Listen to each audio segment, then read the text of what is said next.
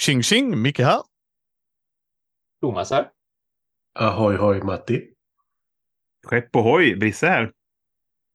Ja, Jag har ingen fras, eh, Lars. Och jag heter Kristoffer.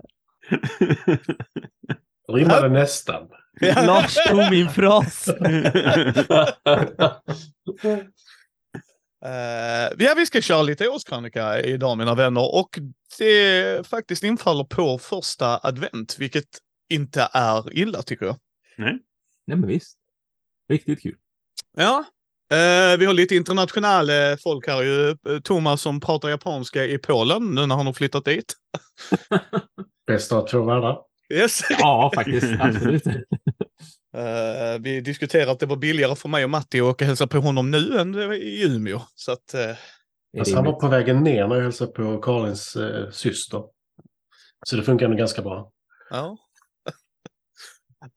Och sen som sagt så gästas vi av våra härliga Mindy-hedersvänner uh, Brisse och Lars och Kristoffer. Och ja, hur tycker ni året har varit överlag inom vår hobby? Om vi börjar med den frågan då. Kort. snabbt. Kort snabbt.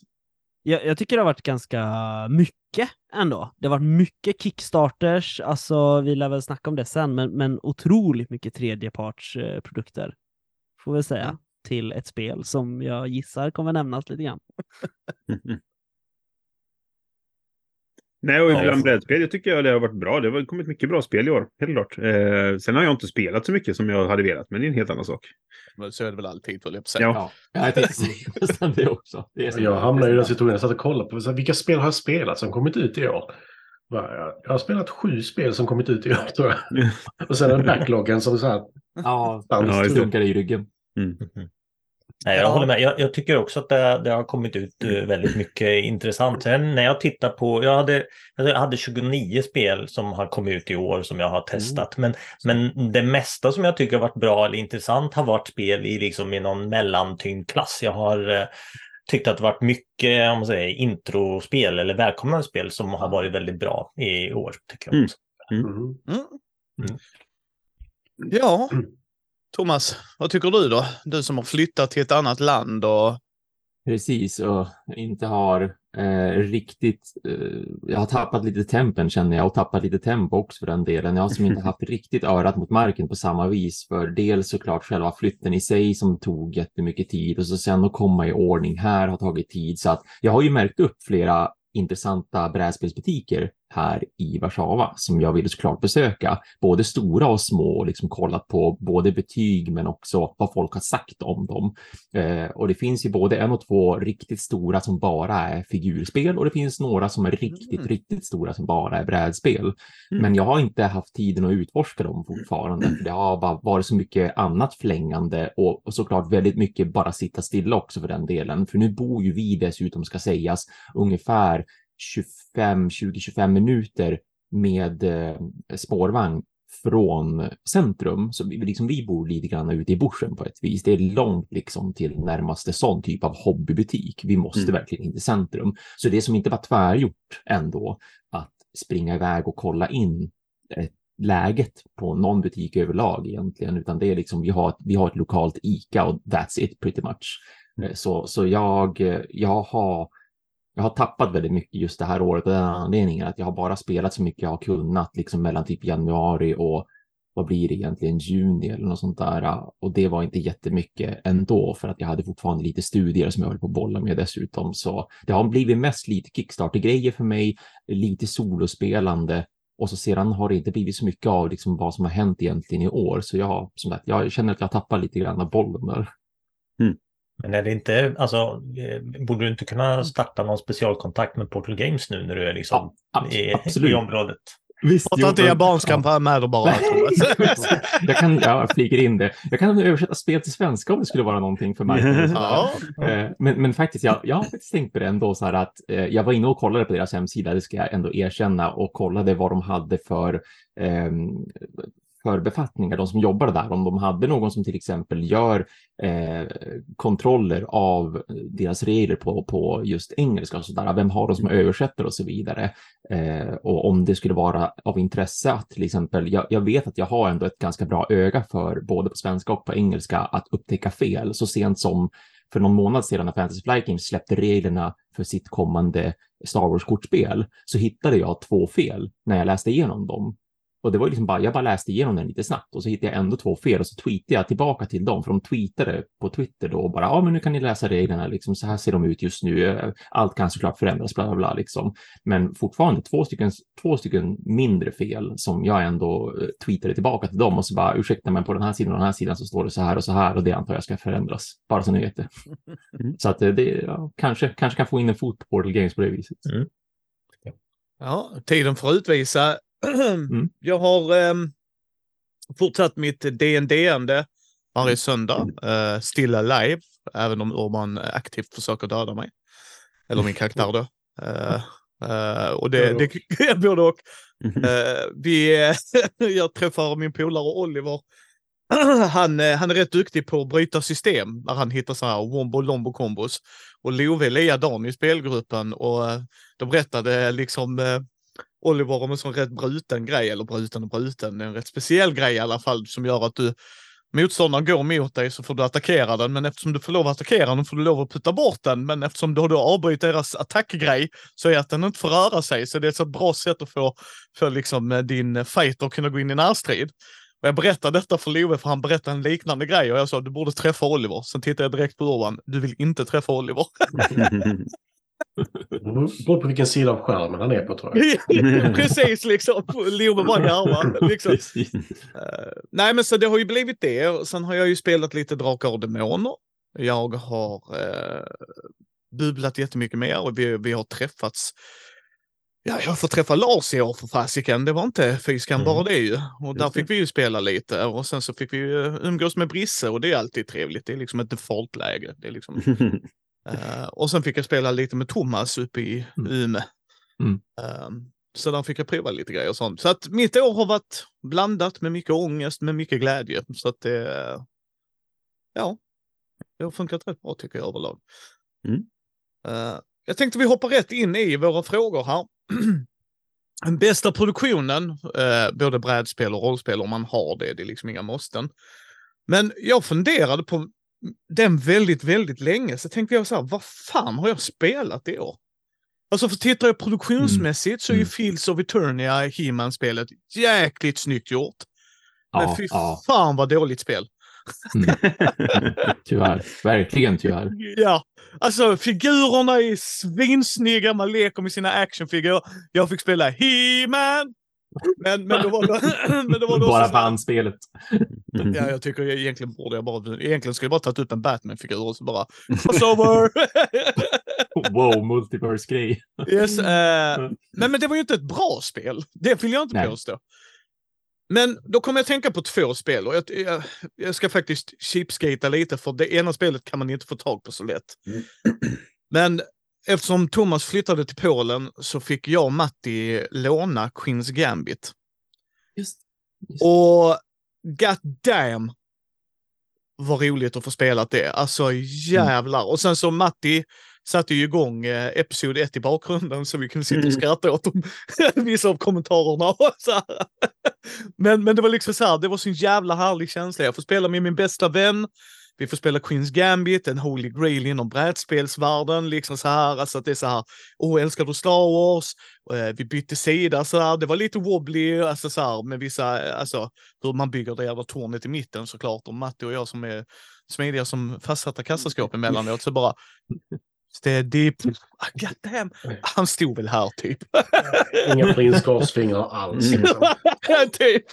Mm. Men, men, ja, så att det var ju liksom verkligen en sån, det var en aha-känsla att få spela det faktiskt. Och jag rekommenderar alla att spela det. Uh, men sen var det faktiskt Twilight Inscription. Mm. Ja, det, mm. jag började med att spela med Thomas, vi körde på två spelare.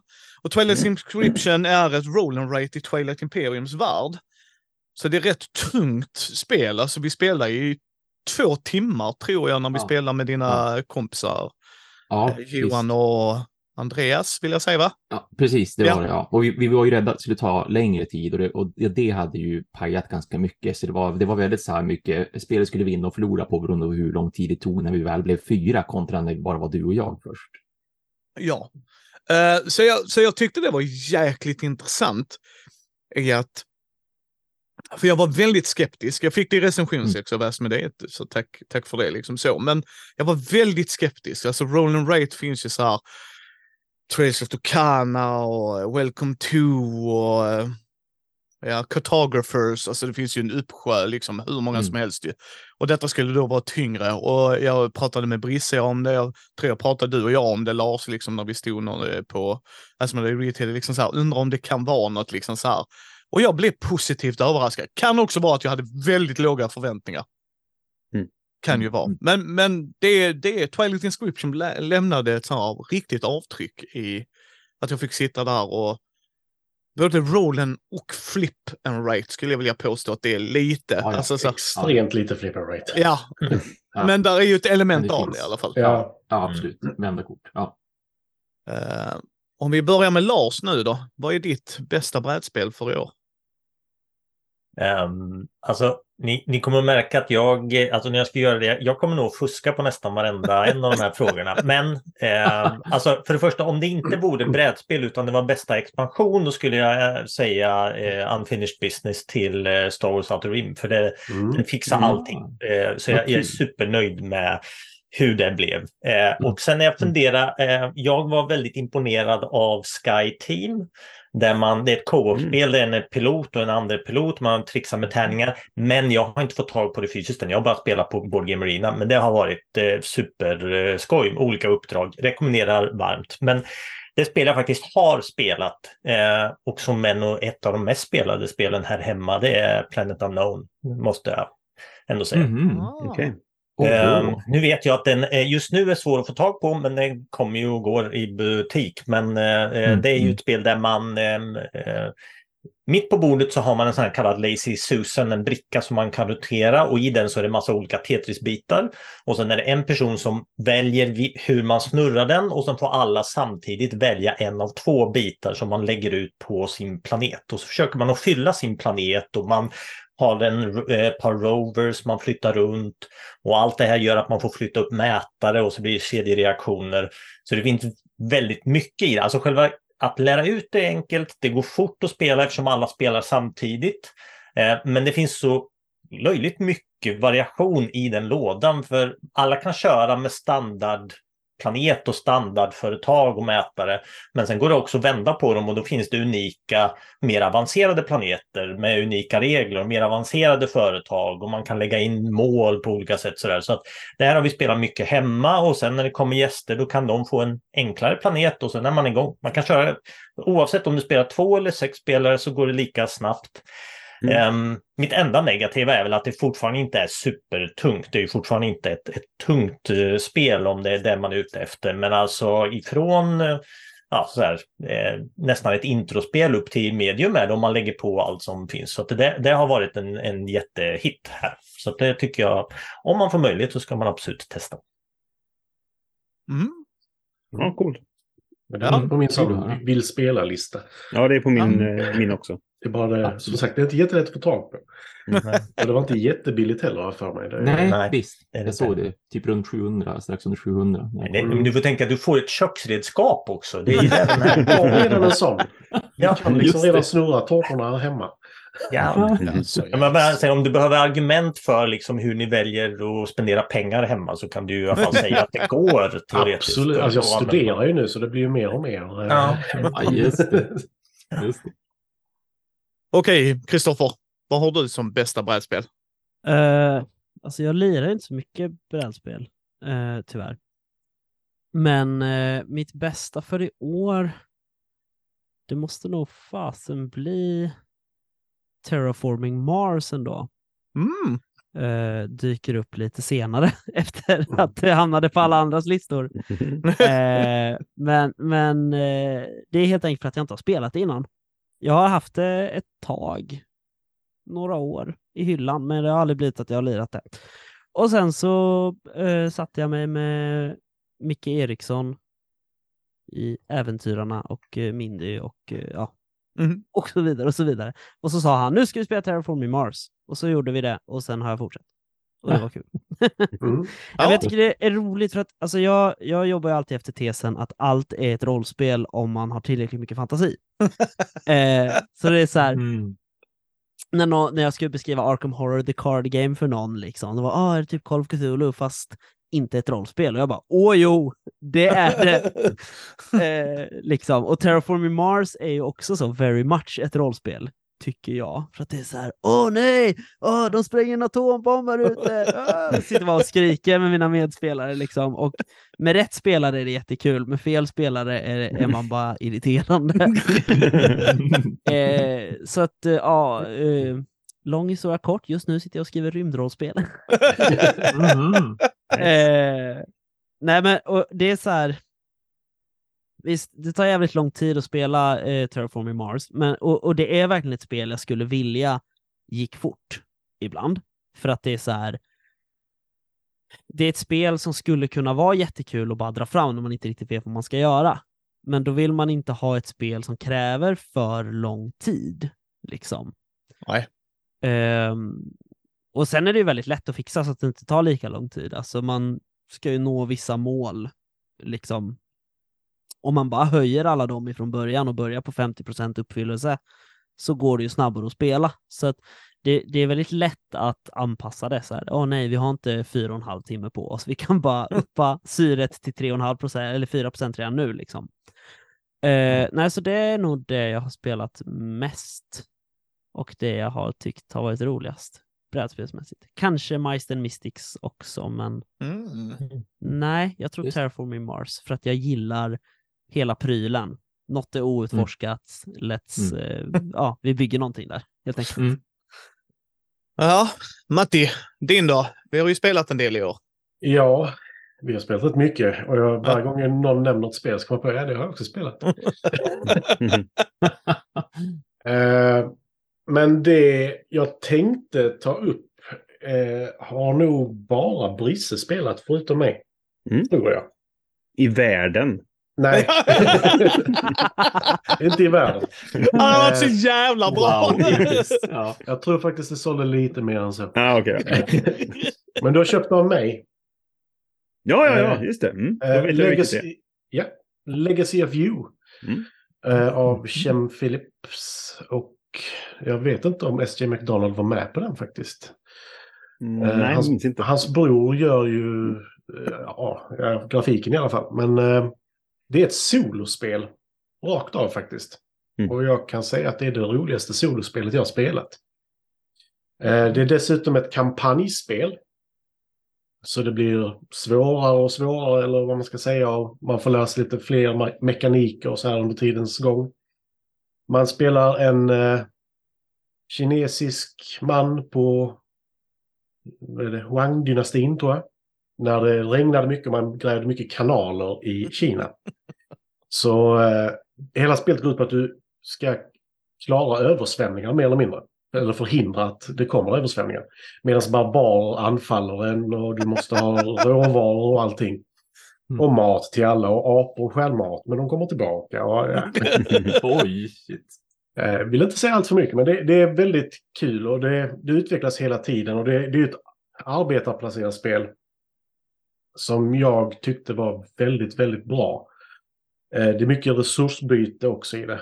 Och det, det är verkligen... Eh, när du tittar på det så första rundan känns det som att du inte kan göra någonting. Och sista rundan så vet du inte vad du ska göra av allting. För du har så Mm. mycket att göra.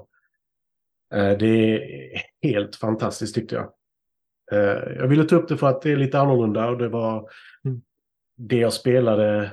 Jag spelade ändå igenom hela spelet på, eller nästan hela det. Jag tror jag lämnade kvar sista två, eller sista bara kanske. Jag skulle på väg till priset. Men eh, storyn var väl inte jättebra tyckte jag. Men spelet i sig mekaniskt var riktigt, riktigt bra. Mhm. Härligt. Men sen så har jag ju liksom där uppe nu har jag Voidfall som väntar på mig. Jag har Scholars The South of Tigers som väntar på mig. Och, Och du har ju spelat Star Wars och Game of Life, så jag menar... Jag har spelat Stars Game of Life. Jag har, jag har spelat Det- Queens det Gambit måste ha varit. också. Wow, det en upplevelse, ja. Men eh, jag ville ta upp det för det är nog li lite annorlunda och det är inte Mm. så många. Det är ju huvudsakligen Thomas som spelar solo tror jag. Mm. I huvudsakligen i alla fall. Mm. Okej, Brisse. Mm. Jag ska... Eh, det, bäst, det bästa jag har spelat i år, det är ett litet spel som kom på, eh, på spel. Och vad, vad brukar jag säga att jag vurmar för i, i brädspel liksom? De tyngsta. Ja, jag tänkte säga det, det ska ta åtta timmar, play elimination och det ska Ja. vara 16 spelare. Är det Ja, just det, just det, det var Thomas det. Förlåt mig. Ja, ja, ja. Precis. Nej, men jag, jag, jag älskar ju eh, när man pratar om mycket spel i liten låda. Eller när Ja. man, eh, det som, jag lärde mig ett nytt uttryck när jag var på spel faktiskt. Jag stod och pratade med en kille i en kö. Eh, som, som sa att han kallar det för Tardis Games. Mm. Ah, Det som är större på insidan än på utsidan. Och det är så fruktansvärt smart uttryck. Så jag, jag stod det rakt av. Ja. Eh, så, det är jättesmart. Eh, och det, det är ett spel som heter Faraway. Som är ett eh, kortspel. Som, ehm, det finns bara på franska än så länge. Men det går att- beställa från franska butiker om man vill ha det. Eh, och le- reglerna finns på World Game Geek och sånt där. Men eh, tematiskt så är det att man, man ska utforska eh, eh, ett, nya länder helt enkelt. Så man ska resa långt bort helt enkelt. Eh, och det gör man genom att man har eh, kort på handen, alla har tre kort var. Eh, och så finns det fem kort, eh, förlåt, eh, lika många kort som antalet spelare plus ett på, i mitten på bordet. Och så väljer man ett kort och lägger det framför sig. Eh, och sen eh, har alla korten en siffra mellan 1 och 68. Och lägst siffra väljer nytt kort i mitten först helt enkelt. Så då får du ett nytt kort. Eh, och sen spelar man ett, eh, nästa kort helt enkelt. Och om det då är lägre, nej förlåt, om det är högre än det föregående kortet i, i siffra, så får du dessutom ta ett, ett specialkort, ett Sanctuary, som är ett speciellt kort som är, är, ger dig eh, ja, men bonusar egentligen och mer scoringset i slutet. Och så gör man så eh, eh, åtta gånger tills man har en, en rad med åtta kort framför sig. Då vänder man ner alla korten. Eh, och sen börjar man vända dem från vänster. Och så kollar du på det kortet. Kan jag scora detta? Eh, och då kan de ha krav på sig som kräver att du måste se såna här, eh, de här ikonerna någonstans just nu. Eh, och eftersom du vänt ner alla korten så måste de då på det första kortet finnas på dina sanctuaries eller på kortet självt. Men om man planerar rätt då och spelar de korten som har höga krav tidigt så hinner du vända upp korten för att kunna trigga dem senare helt enkelt. Och samma sak då är det då med scoring-möjligheterna man har. att eh, Här får jag poäng för varje grönt kort jag har. Då vill jag ha lagt det sent och ha lagt många gröna kort efter det i tid så de vänds upp tidigare när jag väl kommer till scoringrundan. Liksom då. Och bara att tänka kring det på rätt sätt är jättespännande. Jag blev helt fascinerad av detta när jag spelade nere i SN. Det tog slut också. De hade bara 400 ex, så det, det tog slut direkt. Så jag fick inte tag på ett där. Liksom, va? Jag ska beställa från Frankrike nu så jag kan få spela det här spelet. För det, det är... Jag längtar efter att få det. Eh, väldigt speciell grafik eh, som kanske inte alla gillar. Jag älskar den. Jättesnyggt. Jag Men, det var riktigt snyggt också. Ja, på men det. det, det var lite delade meningar. Men jag, jag gillar verkligen den grafiska stilen i det. eh, Och, och tycker det är väldigt fint också. Och dessutom då litet portabelt och mycket att sätta tänderna i när man väl börjar spela. Liksom. Jag hade en fråga om det. Alltså jag, jag, av en händelse jag såg i, igår släppte radio en video på det här.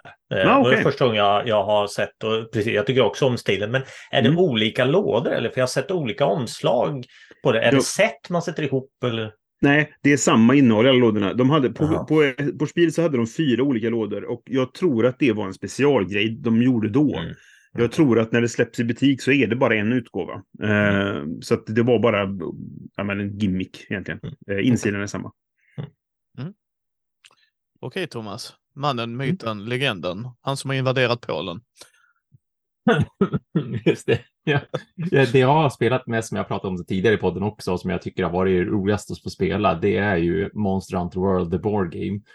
Och jag är ju Monster fanatiker sedan tidigare och jag tyckte ju att de gjorde verkligen en jättebra, ett jättebra brädspel av den här tidigare liksom, tv-spelsfranchisen. Där, en fråga, kom inte Starfield Value, nej eller var det förra året? Stardew Value, eller vad heter det? Ni ja Stardew Valley, jo, precis. Det var förra. Ja, förra Okej, okej, precis, förlåt det mig, för du ja, älskar ju exakt. det spelet också. Ja, sorry, fortsätt Ja, Thomas. visst, ja det, var- absolut. Det var, det var också, Mhm. det, det var trevligt det också. Men Monster Hunter World har definitivt, ja men som sagt, det har varit det trevligaste i, i år. Egentligen skulle ju Monster Hunter World ha släppts förra året också, men, eh, men nu vart ju det försenat som så mycket på Kickstarter blir. Så att alla fick ju sitt eh, det här året istället.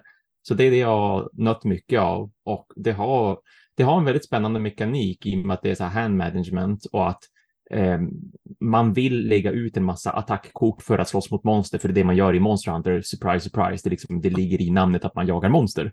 Eh, och när man slår ihjäl ett monster så får man ta lite delar från det, liksom tänder och horn och hud och sånt där. Och så bygger man en bättre rustning av de grejerna så att man kan jaga nästa monster som är ännu starkare och farligare och större.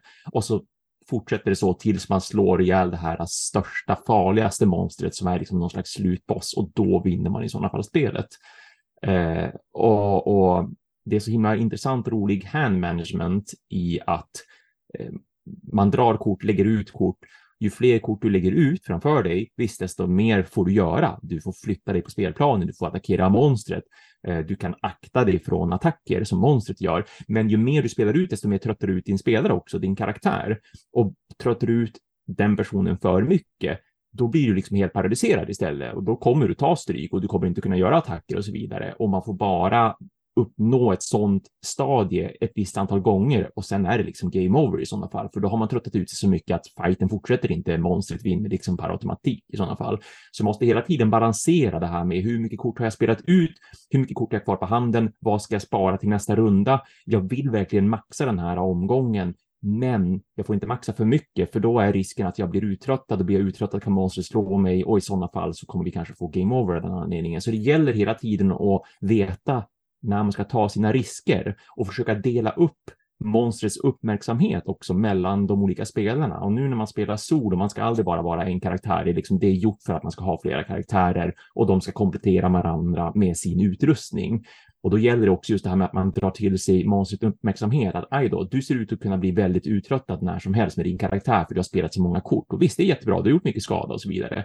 Men då kanske det är bra att jag försöker locka till mig monstrets uppmärksamhet nu för att jag har kort på min hand som gör att jag kan parera den här attacken. Jag är inte uttröttad ännu, så att då försöker vi locka monstret till mig härnäst och så ska man försöka förutspå hur monstret förflyttar sig Eh, de här korten som monstret har, som är liksom dens AI så att säga. Hur förflyttar den sig? Hur attackerar den? Det kan man få en liten hint om i förväg innan man vänder upp nästa kort så att man då kan just parera vad som ska hända och försöka att just avläga eh, av, eh, eh, avväga uppmärksamheten för, för det här monstret. Och det är precis så det funkar i, i, i tv-spelet också. Så att jag tycker att de har, som att de har gjort det väldigt bra. Det är en väldigt intressant just kortbyggare och just hand management också. Och, och, och just den här ehm, um, få tag på bättre utrustningsgrejen, den, den speglar sig helt enkelt i att man kan byta ut de korten man har då i sin kortlek, det som gör din karaktär. De, de korten kan du byta ut mot andra kort och på så vis skräddarsy din karaktär lite granna hur den ska agera, vad du vill vara för någonting, om du vill vara mer defensiv eller mer offensiv, om du vill göra specifika typer av skador, om du ska göra väldigt mycket, lite skada väldigt snabbt, eller om du ska vara lättare för att kunna återhämta det och inte bli så uttröttad och så vidare. Ehm, så att väldigt, har varit väldigt intressant och väldigt roligt att spela. Det, dels är det väldigt snyggt gjort, eh, väldigt fina figurer, Eh, väldigt fin spelplan, bra komponenter tycker jag. Och så att de har just fått till spelmekaniken så att det känns lika spännande som när jag spelar liksom just eh, tv-spelen också. Jag tycker att man verkligen lyckas uppnå det här, eh, den här spänningen av att man hela tiden ligger på gränsen med sin med sin karaktär i att man tröttar ut sig för mycket och att man måste ta de här riskerna för att snabbt gå in och göra mycket skada och sen försöka retirera. Mm.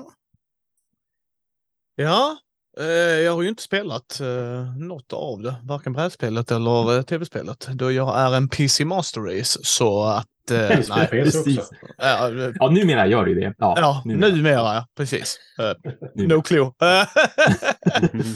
Men sen har vi kategorin rollspel också mina vänner. Eh, som sagt, ni behöver inte svara på det om ni inte har något. Men för mig är det hands down Drakar och Demoner från Fria Ligan. Det Mhm. är... Eh, Systemet tilltalar mig. Det är väldigt introvänligt tycker jag. Jag tycker att de har, eh, jag har hört från olika nostalgiker som ändå tycker att känslan är där fast med ett modernare sätt.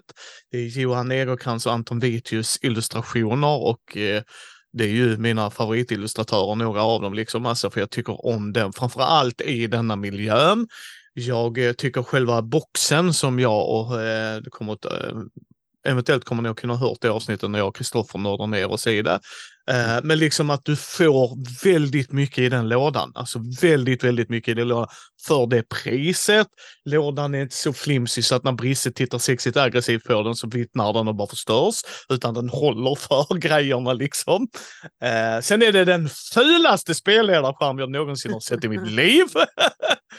eh, för att det är så här att de har tagit grundboxen och så bara, ja ah, men draken är ju där, så då typ printscreenar vi den och bara förstorar upp då. Så bara, Ja, just det.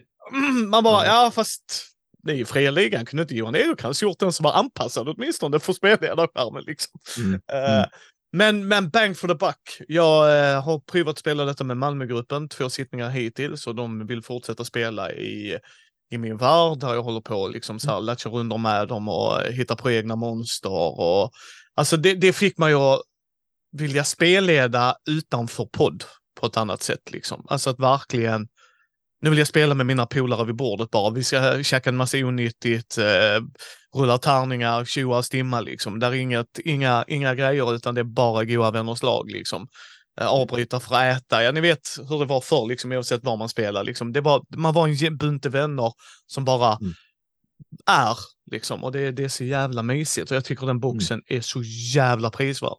Om man nu gillar den typen av rollspel. Men, men jag tycker att de har hittat sin nisch. Liksom att eh, Drakar och Drakar och Demoner är tillbaka och som eh, Kristoffer var inne på, alltså alla tredjepartsgrejer bara, alltså mer monster. Eh, de själva gick ut med nu att i nästa år kommer en ny monsterbok och sen kommer det magibok och sen så det jag och Kristoffer kritiserade, eller jag gjorde mer att så här, kan jag bara få regelboken? Så bara några dagar senare, ja då kommer ut en regelbok. Jag bara, boom! Jag är, jag är så med, jag är så med.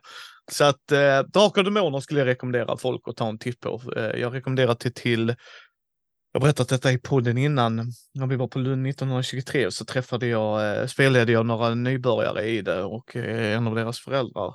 Och, eh, och då sa en av kidsen att de spelar, spelar Svärdets sång men hen var inte nöjd med magisystemet.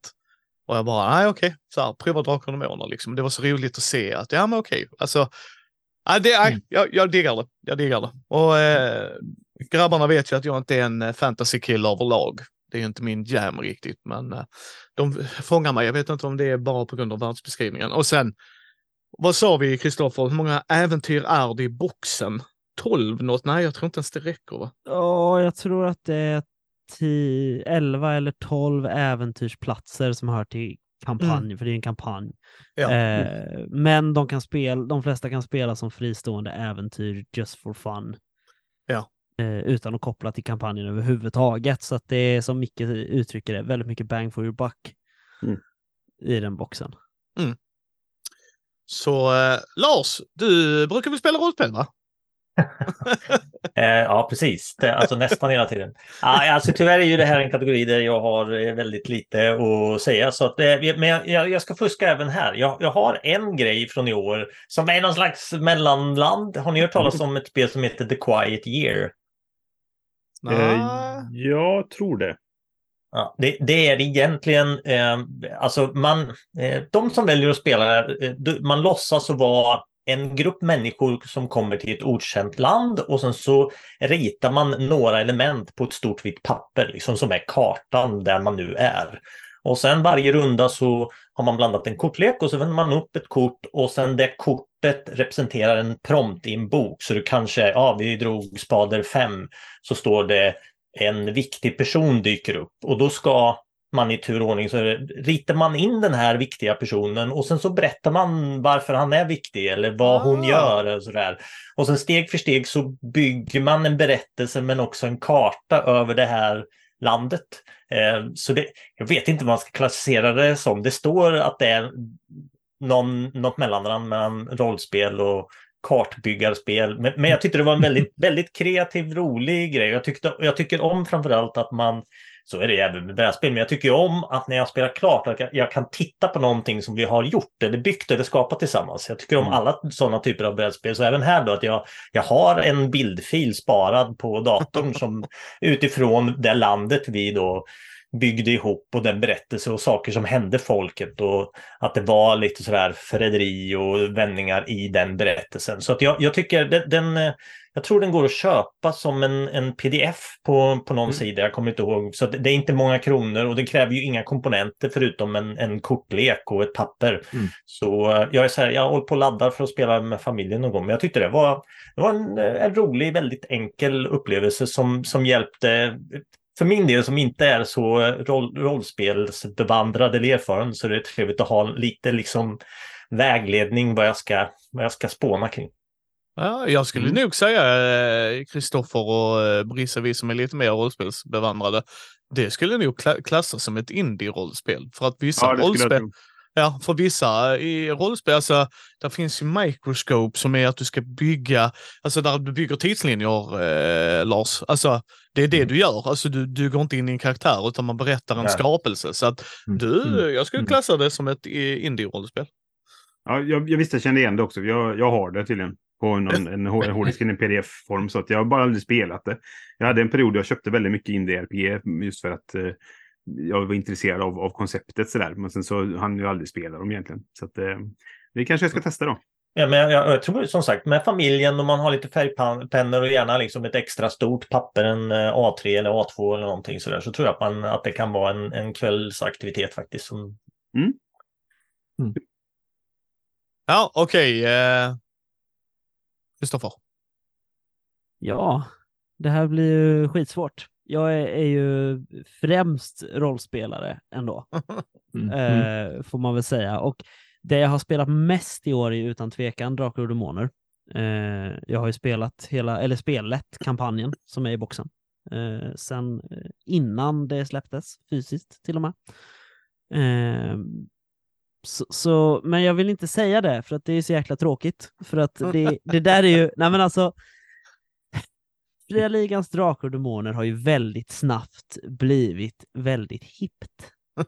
Och då vill jag så här per automatik bara så här, nej, jag tänker inte göra dem någon jävla 5th edition-tjänst här. Eh, liksom. Eh, men jag, jag är bara så här, jag funderar på vad fan jag ska lyfta istället. Eh, ja, men jo, det kan jag ju nämna. Jag har inte hunnit spela det än, men, men Dimmor och borgar, eh, andra mm. utgåvan, Mm. Som släpptes för någon vecka, ett par veckor sedan, tror jag. Ja. Eh, det är jävligt snyggt, kan jag väl säga då, eftersom jag inte har hunnit spela det.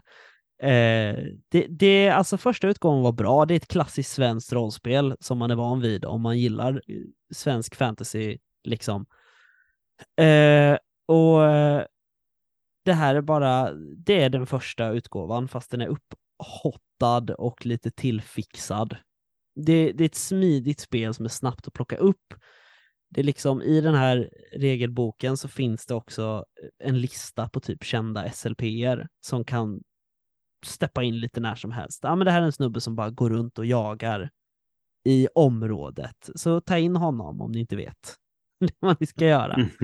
Så vill man köra bara ett schysst så här grått kräl och inte vill liksom köra Drakar och Demoners eh, ändå skitsnygga liksom 3D-produkter och sådär, eh, utan bara vill gå lite mer dungeon crawling, då skulle jag absolut rekommendera Dimmor och borgar, andra utgåvan som årets. Så.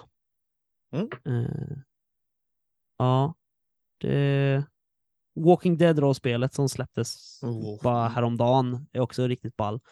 Jag fick hem mm. det med. Mm. Jag, har inte spel, jag har inte spelat några spel av dem jag tycker är årets bästa, men eh, men de ser tuffa ut och det är mest det jag går på. Jag läser mer än vad jag spelar. Mm.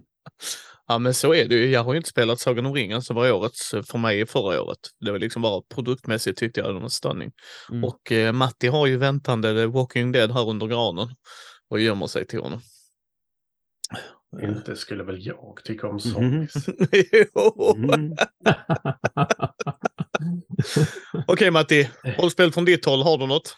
Eh, alltså det roliga är att jag har beställt... Jag har tre rollspel på väg hem. Oh. Alltså från Kickstarters eller köpa? Ja, Nej, julklappar Kickstarter. bara. Det- Eh, det, det är faktiskt till mig. Jag är lite egocentrisk på det sättet. Eh, nej, men jag, jag har tre stycken som är på väg. Eh, jag har Dead Air Seasons, apropå postapokalyptiskt, lite sådär. Ja, den har jag också väntandes. Eh, sen har jag ett som heter Bramble. Och ett som heter Crossroads, som nog några av er känner till, Mm. skulle jag tro. Eh, som också är på väg. Ja. Men det enda jag har spelat är, apropå det här med att vara hipp och cool, Edge of the Empire, Star Wars. Så spel. det är ju så här liten nisch där vid sidan av. Den så stor IP eller så, men jag vill inte nämna det. Eh, Det är den jag har spelat, men sen så håller jag på att förbereda en grej också med Micke. Ja, vi ska spela lite skjuter med huvudet med Gurran, med tanken.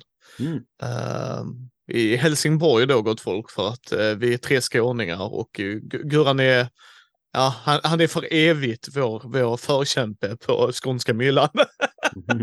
Särskilt med tanke på hans dialekt. yes! Nej, men så det, det, ja. Men eh, det, det är den där jag spelat faktiskt, Edge of the Empire. Eh, Sen har vi förberett Skjuter med huvudet, men... Mm. eh, Ja. Så jag får väl säga det. Ja, nej men eh, det kommer ju en podd längre fram. När vet jag inte, men det kommer. Vi, eh, Matti älskar zombies, Gustav och jag är helt bekväma i det och jag eh, diggar verkligen skjuter med huvudet som produkt när man läser det. Alltså, eh, jag har ju filmat alla produkter nu och klippt dem och det så att nu är det i pipelinen för att komma ut i första intrycket. Så att eh, jag vet att du känner han Tobias, va, Brisse? Va? Ja, precis. Jag ska intervjua honom imorgon i inspelande stund så att det är så här. Nej, alltså Hälsa jag, jag, mig. Ja, men det ska jag göra. Nej, men jag, jag diggar verkligen. Det, jag får ju väldigt mycket Shaun of the Dead-vibbar ifrån Skjuter med huvudet. Eh, det är liksom så här otroligt Mm. mycket humor i, i och sen den otroliga dödligheten och ja. Nej, så det såg jag förra veckan, kan jag ju tillägga. Shaun of the Dead till Film till Ja. fikat. Precis. Oh. Oh, nice. Fantastisk film. Ja, Mm. den är sjuk. Den är kult alltså. Mm. Rekommenderas varmt till folk oavsett. Mm. Eh, Brisse, du är ju ibland och tassar i markerna ju. Ja, Jag, jag höll på att säga att jag, jag spelar ju inte rollspel, men så inser jag att det gör jag ju. Eh, och eh, framförallt så i, med tanke på hur året varit med brädspelssessioner och så här, så att om jag räknar antalet sessioner, eftersom vi spelar varje tisdag spelar vi ju MUTANT, så har jag nog eventuellt haft spe, fler rollspelssessioner i år än vad jag haft brädspelssessioner. Jag har spelat fler brädspel, men just Mm. tillfällen om man säger så. Mm. Och- nej, och jag spelade ju MUTANT undergångsarvtagare, den stora kampanjen helt enkelt. Och har gjort dem i några år är det väl. Eh, men nu är vi på upploppet. Vi är sista äventyret i, i tredje boken. Ehm, och är väl kanske halvvägs igenom det sen där. Så att Ja. ehm, nu närmar det sig. Så det, det är väl det. Det är det enda jag har spelat i år. Eh, Och det är ju inte ett nytt spel direkt sådär. Men, men det är ju ett väldigt roligt spel. Ja. Ja, det är, jag vill spela det en gång. Eh, Kri- Kristoffer jag nämnde MUTANT undergångsavtagare när vi snackade MUTANT som också kommer lite längre fram. Mm. Så att det... Och Thomas då? Vad har du nördat ner i rollspelsväg? Det jag har nördat ner mig i det är det som jag också har pratat om både en och två gånger i, när vi har poddat och det är det här Koriko A Magical Year som ju är ett sånt här journal, eh, journalskrivar solo rollspel Mm. ehm, som baseras på eh, Kikis, eh, vad heter den? Eh, Delivery Kikis Delivery Service. Service.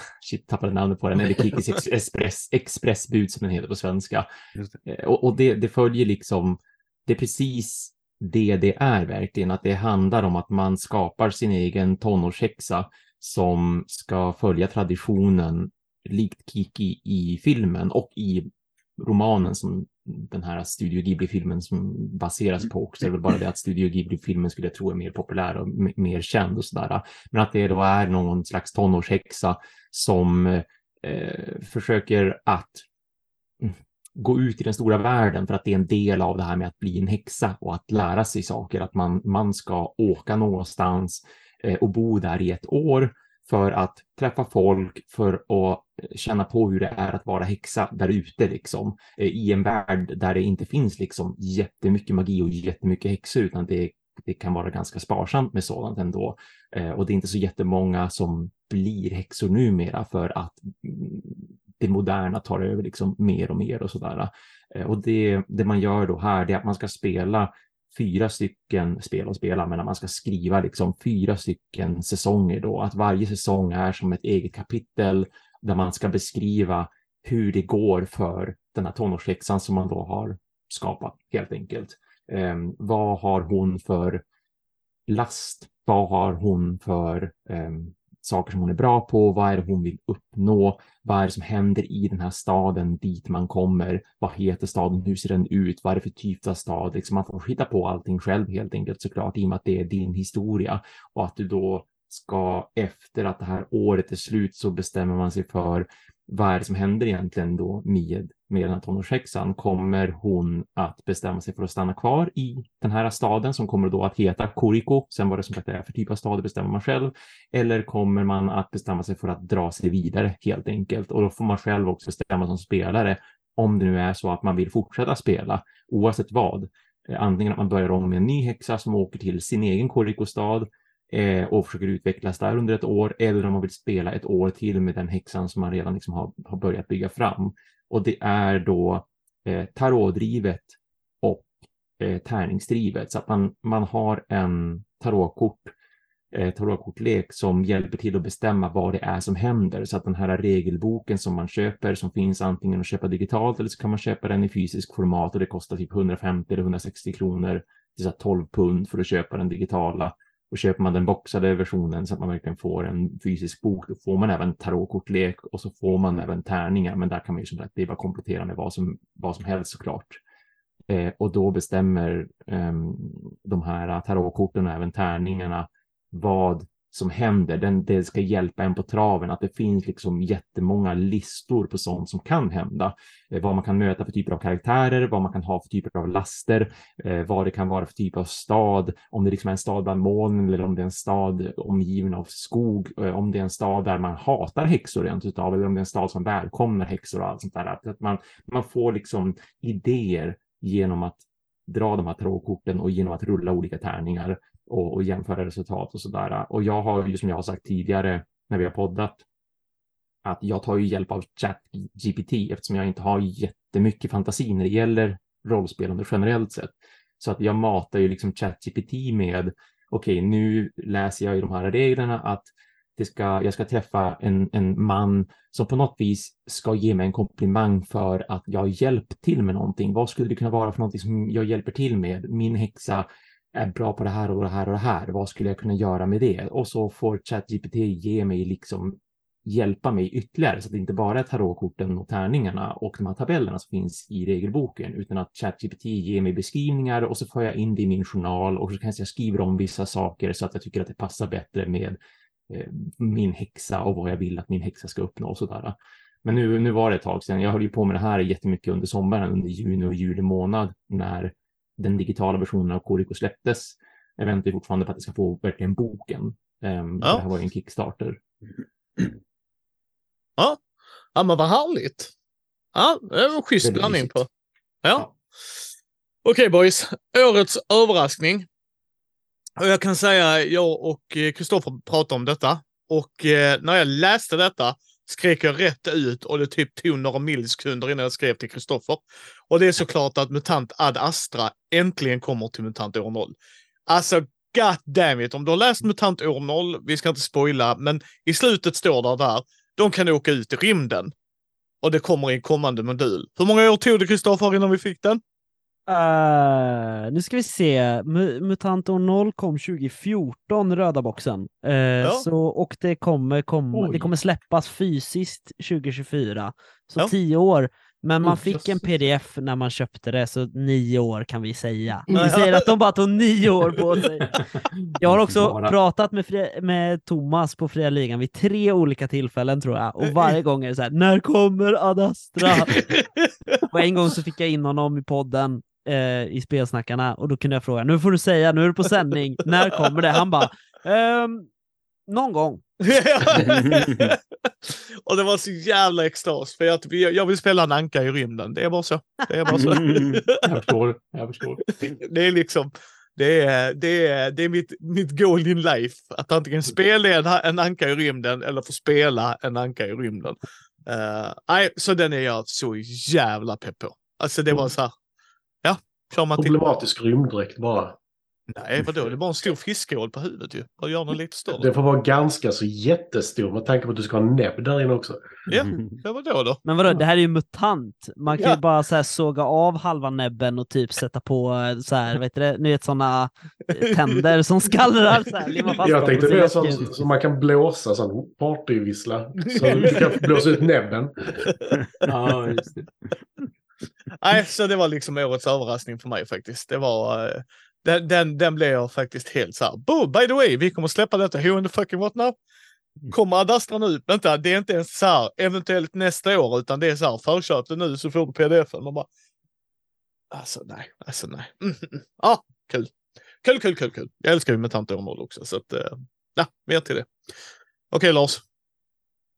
Alltså, eh, nu tolkar ju jag det här som eh, största överraskning var att ett spel som jag inte hade några förväntningar på och sen överraskade mig och var bra. Är det fortfarande Ja, okej? ja, det är helt, Ja, mm. absolut. tolkar Ja. det med. Ja, ja vad bra. eh, nej, för, eh, mitt först den här gången är att egentligen den största överraskningen för mig var Hitster för att jag hade inga förväntningar och det, var, det, har, det har gått eh, varmt hela sommaren. Eh, Mm. Men jag pratar så mycket om det så jag vill inte lyfta fram det nu utan det, min näst största överraskning det har varit eh, Forest Shuffle.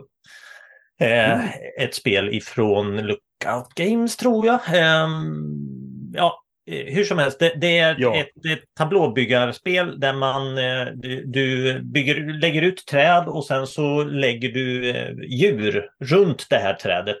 Och alla de här djuren de är i kombination med andra så du letar sätt och du letar familjer som liksom gör att de trivs och så försöker man få poäng. Men det är många, alltså det är många små smarta saker i det här så att jag eh, jag har nämnt det för er förut att jag blev inte jättebegeistrad i Earth som det var många som pratade om. Jag tyckte det var för mycket. Det här tycker jag är eh, perfekt för vad, för vad det är. Det är enkelt att spela, det är lätt att komma in även för nybörjare och det finns ändå lite det här Eh, Eh, för att ta en detalj, varje gång du ska spela ut ett kort i din skog, då betalar du med andra kort, men de korten läggs uppåtvända i en gemensam tablå som vem som helst kan ta ifrån. Så att det blir också sådär lite grann att ja, jag har ju kort jag inte behöver, men jag ser ju att den spelaren behöver det, samlar, den här samlar på harar. Jag vill inte betala med harar, så att du har lite av det också, att du försöker fixa din egen skog, men du vill inte förbättra de andras skog heller. Eh, Så det har varit eh, helt klart en av de bättre sådär eh, naturtema, väldigt, väldigt fina illustrationer. Mm. Eh, Det finns att spela på Board Game Arena. eh, Så det kan jag rekommendera. Och det skulle jag ha sagt om Planet Unknown också, att det finns också på Board Game Arena. Så att båda de spelen jag har nämnt finns faktiskt att testa. Mm. Det här, det här är ju inte så dyrt eller svårt att få tag på eller? Nej.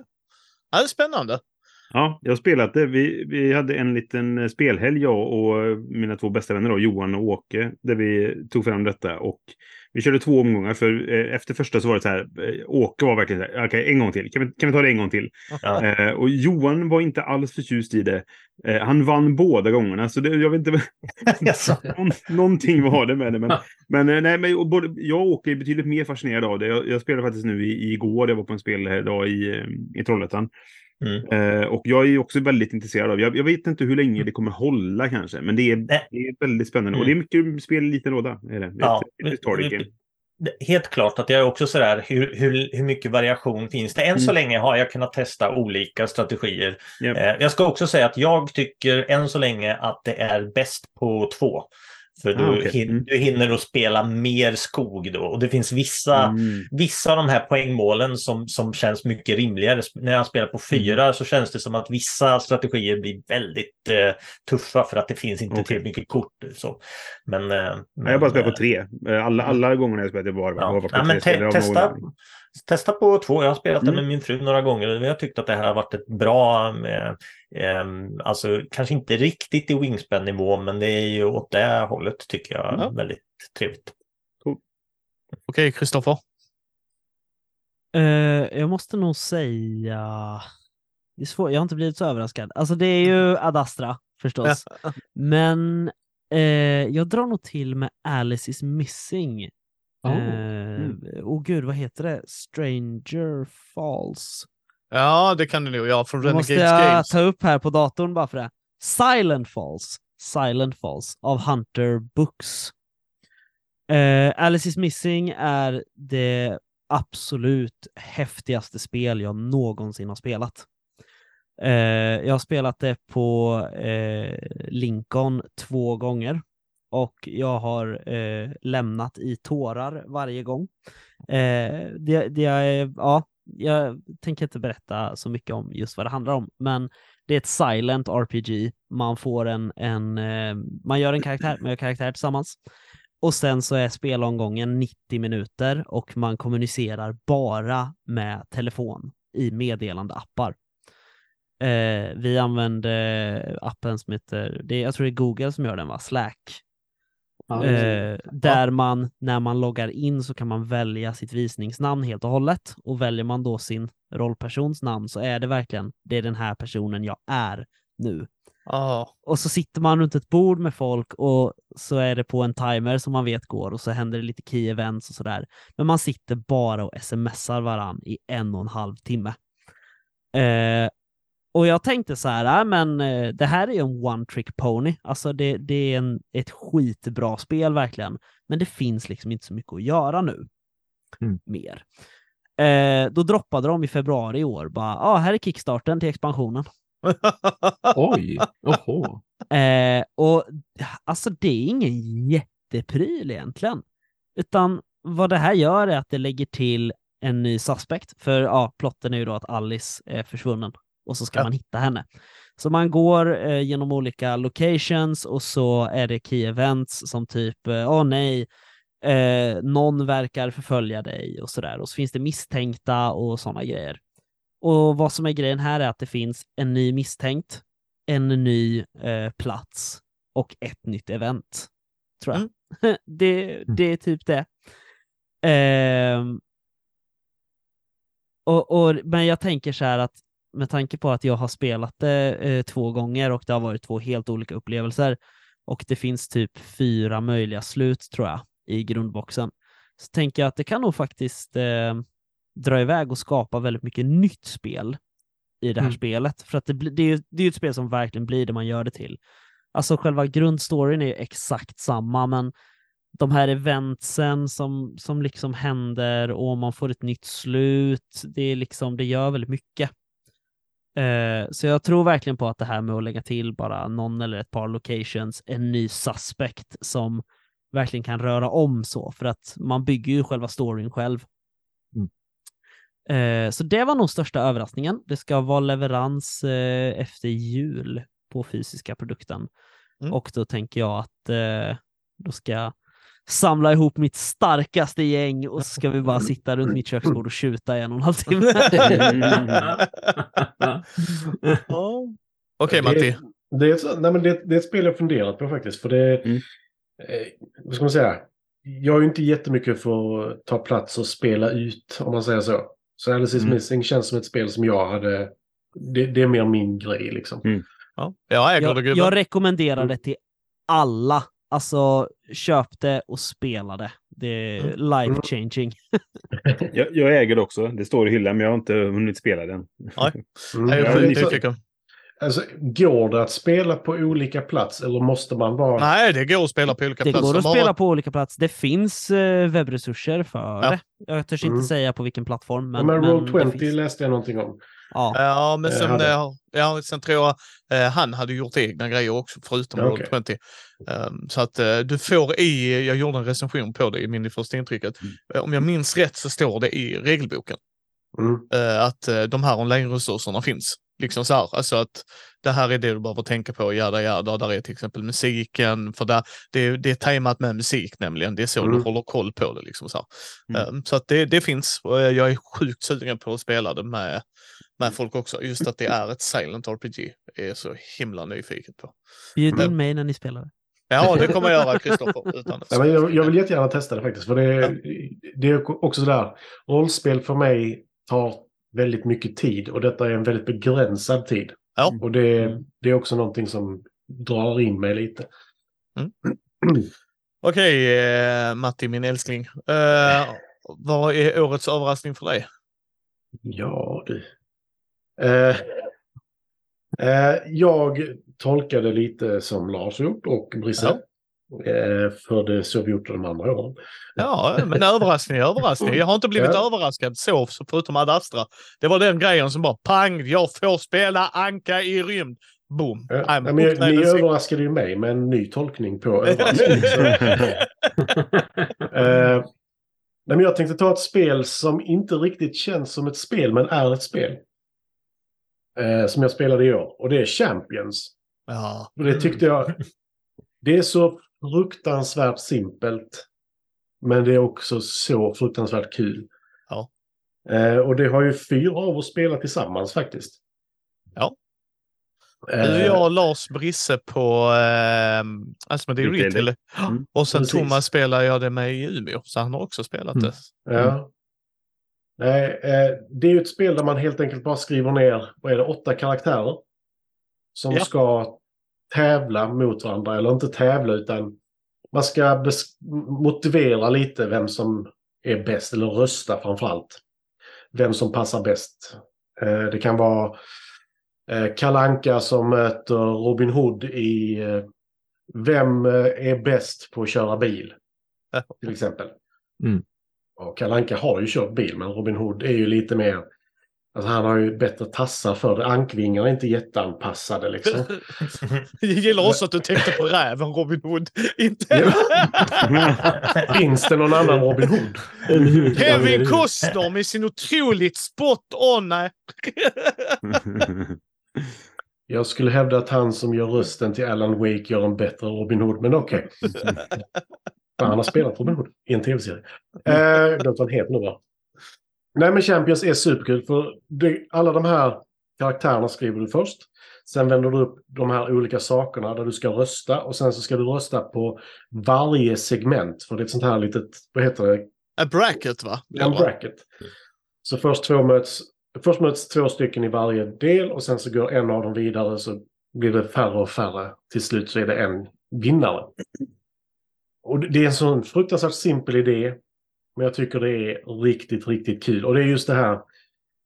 Lite som de jag haft tidigare med Wavelength till exempel. Det skapar en diskussion. Mm. Och den diskussionen är ofta så här, förklara varför. Och sen så kommer något bara, ja men det har jag inte tänkt på. Mm. Och just att du kan skriva vem som helst. Ja. Det, det kan vara, nu tog jag Robin Hood, Disney-versionen. Ja. Nej men man, där hade du lika gärna kunnat skriva eh, Captain Picard från Star Trek och Kalanka samma fråga. Mm. Ja.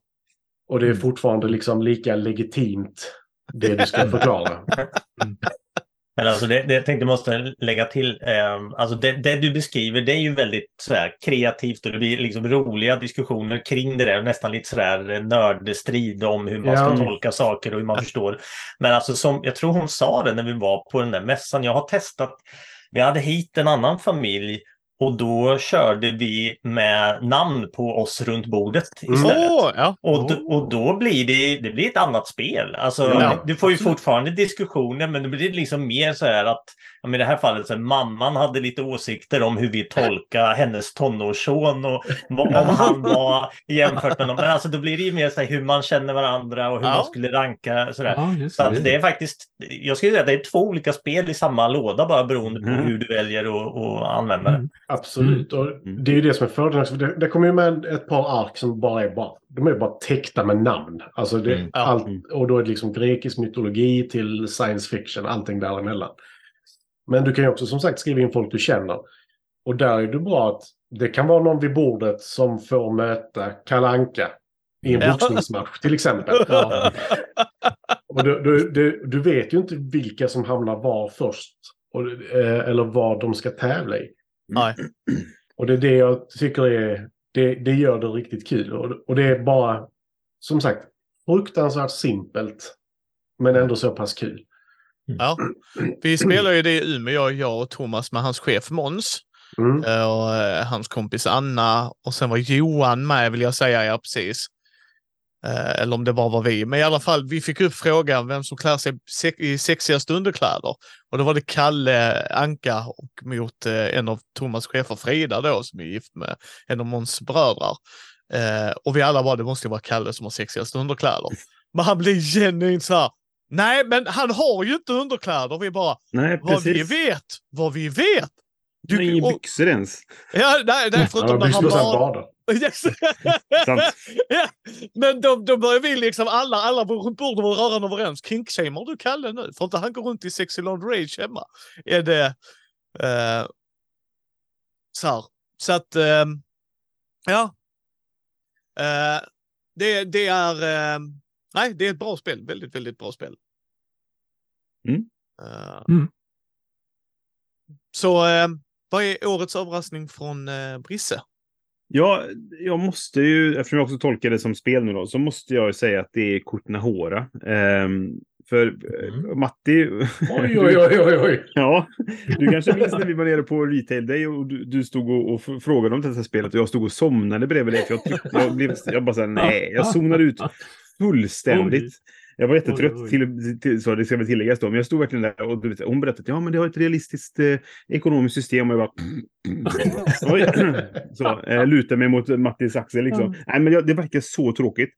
Eh, och eh, den prototypen de hade där var ju väldigt ful också. Eh, Mm, om man får säga så då. Eh, det, spelet blir ju mycket snyggare i tryckt form. Alltså, så, man ska verkligen inte döma prototyperna. eh, eller liksom spelet, slutprodukten efter prototypen. Så, för det, de, det gjorde de mycket bättre. Eh, men jag fick ju ett recensionsex i detta och tänkte så här, ja, men jag får ju spela det då, fast jag hade väldigt låga förväntningar. Och det, sånt kan ju leda till att man helt enkelt blir överraskad i att det här var ju mycket bättre än vad jag trodde. Och det var verkligen Kutnahora. Det var eh, inte alls så ekonomiskt tungt som jag trodde det skulle vara. Det var framförallt inte så liksom, spelmekaniskt tungt, för det verkar väldigt torrt. Och det är det inte alls egentligen. Och hela den ekonomiska, den realistiska ekonom- ekonomiska motorn som hon pratar om då, den sköter sig självt egentligen. Du behöver inte liksom tänka på hur den ska funka, utan den är driven av kort och en liten eh, små mätare som man flyttar, så de visar vissa saker på korten och sen så säger eh, ja men nu byggde jag en ny brödbutik, alltså finns det mer bröd liksom i stan och då de, ändrar man kortet och då visar det att då ändras priset på brödet för nu finns det större tillgång på det. Och sen flyttar det in mer folk och då blir det mer folk som vill ha bröd och då ändras priset igen och så vidare. Ehm, och man kan, det, det sammanhang kan man ju förstå ganska enkelt, men exakt vad, hur det påverkar, det sköter spelet självt. Mhm. Och då flyter det liksom bara på och man kan koncentrera sig på att göra det man ska göra. Liksom, som det är då ett, ett typiskt Eurogame. Man ska bygga upp en stad och en katedral. Som det alltid är. Ehm, och det, det var roligt. Mm. Så det var verkligen en sån... Jag blev väldigt positivt överraskad. Kanske för att förväntningarna var nere vid botten. Liksom. Då blir det, det the only way is up. Mm. Liksom. Ja, och sen- Därför, det var ingen positiv... Det var Nej. nästan som de försökte sälja Pokémon-kort i Micke. Det var bara så här, nej! Nej, men lite så. ja, men det är liksom, Asmodee Retail är ju för egentligen eh, affärerna som ska möta de eh, förlagen eller förläggarna och det. Men då är det så här, vill du prata po- Pokémon? Nej, det vill jag inte. Nej, det vill Det, inte. det är liksom, vad har ni gjort andra Pokémon? Okej. så det är liksom, nej men alltså det är så här, jag vill inte slösa hennes tid. Men sen i ditt försvar också Brisse och i hennes downfall och det är inget så här, hon var inte superduktig på, att bygga- alltså hon var inte engagerande och det spelet tror jag hade behövt det. Alltså förstår du vad Ja. jag menar? Det så här, Ja. Gillar du tunga Eurogame? Ja, låt mig berätta om ett tungt Eurogame på tungt Eurogames-vis. Bara, alltså, Matti bad ju om hisspitchen, alltså Ja. den som tar en till två minuter. Och när hon pratade i fem minuter, då, då hade jag zonat ut redan. yes. Eh, sådär, så att, eh, men men det, spelet är jättebra. Det, ska jag göra en så här, topplista så, på, på fem bästa spelen i år så kommer den antagligen hamna på den listan. För att jag tycker det är Mm. suveränt. Mm. Och då har jag inte ens vunnit spelet någon gång. Och det brukar jag tala för att så här, om, man, om man bara förlorar varje gång men ändå vill spela igen och igen och igen, då, Mm. det, är- då är det något gott. Det finns något Ja. bra där. Liksom, då, va? Så att, eh, Mm. ja, jag, verkligen en överraskning att det var så bra som jag, det var. Mm. Jag, jag måste fråga, har jag blandat ihop det eller var det den som skulle tillverkas på något så här naturvänligt sätt? Eller? Nej. Precis, nej, de, de, gör, de använder reboot, heter det. Eh, Ja. som jag Hur kändes som- det? Alltså, Så, det, de ser precis ut som att det är, ja, men tänk dig husen i um, Tapestry. För de, jag, upp, jag, Ah, okej. jag unboxade ett Tapestry i, i, nu i, igår. och satt och kollade på dem. De här hade varit bra i, i Rewood. eh, Just för att så här, det, det har samma detaljrikedom som dem, men är i trä.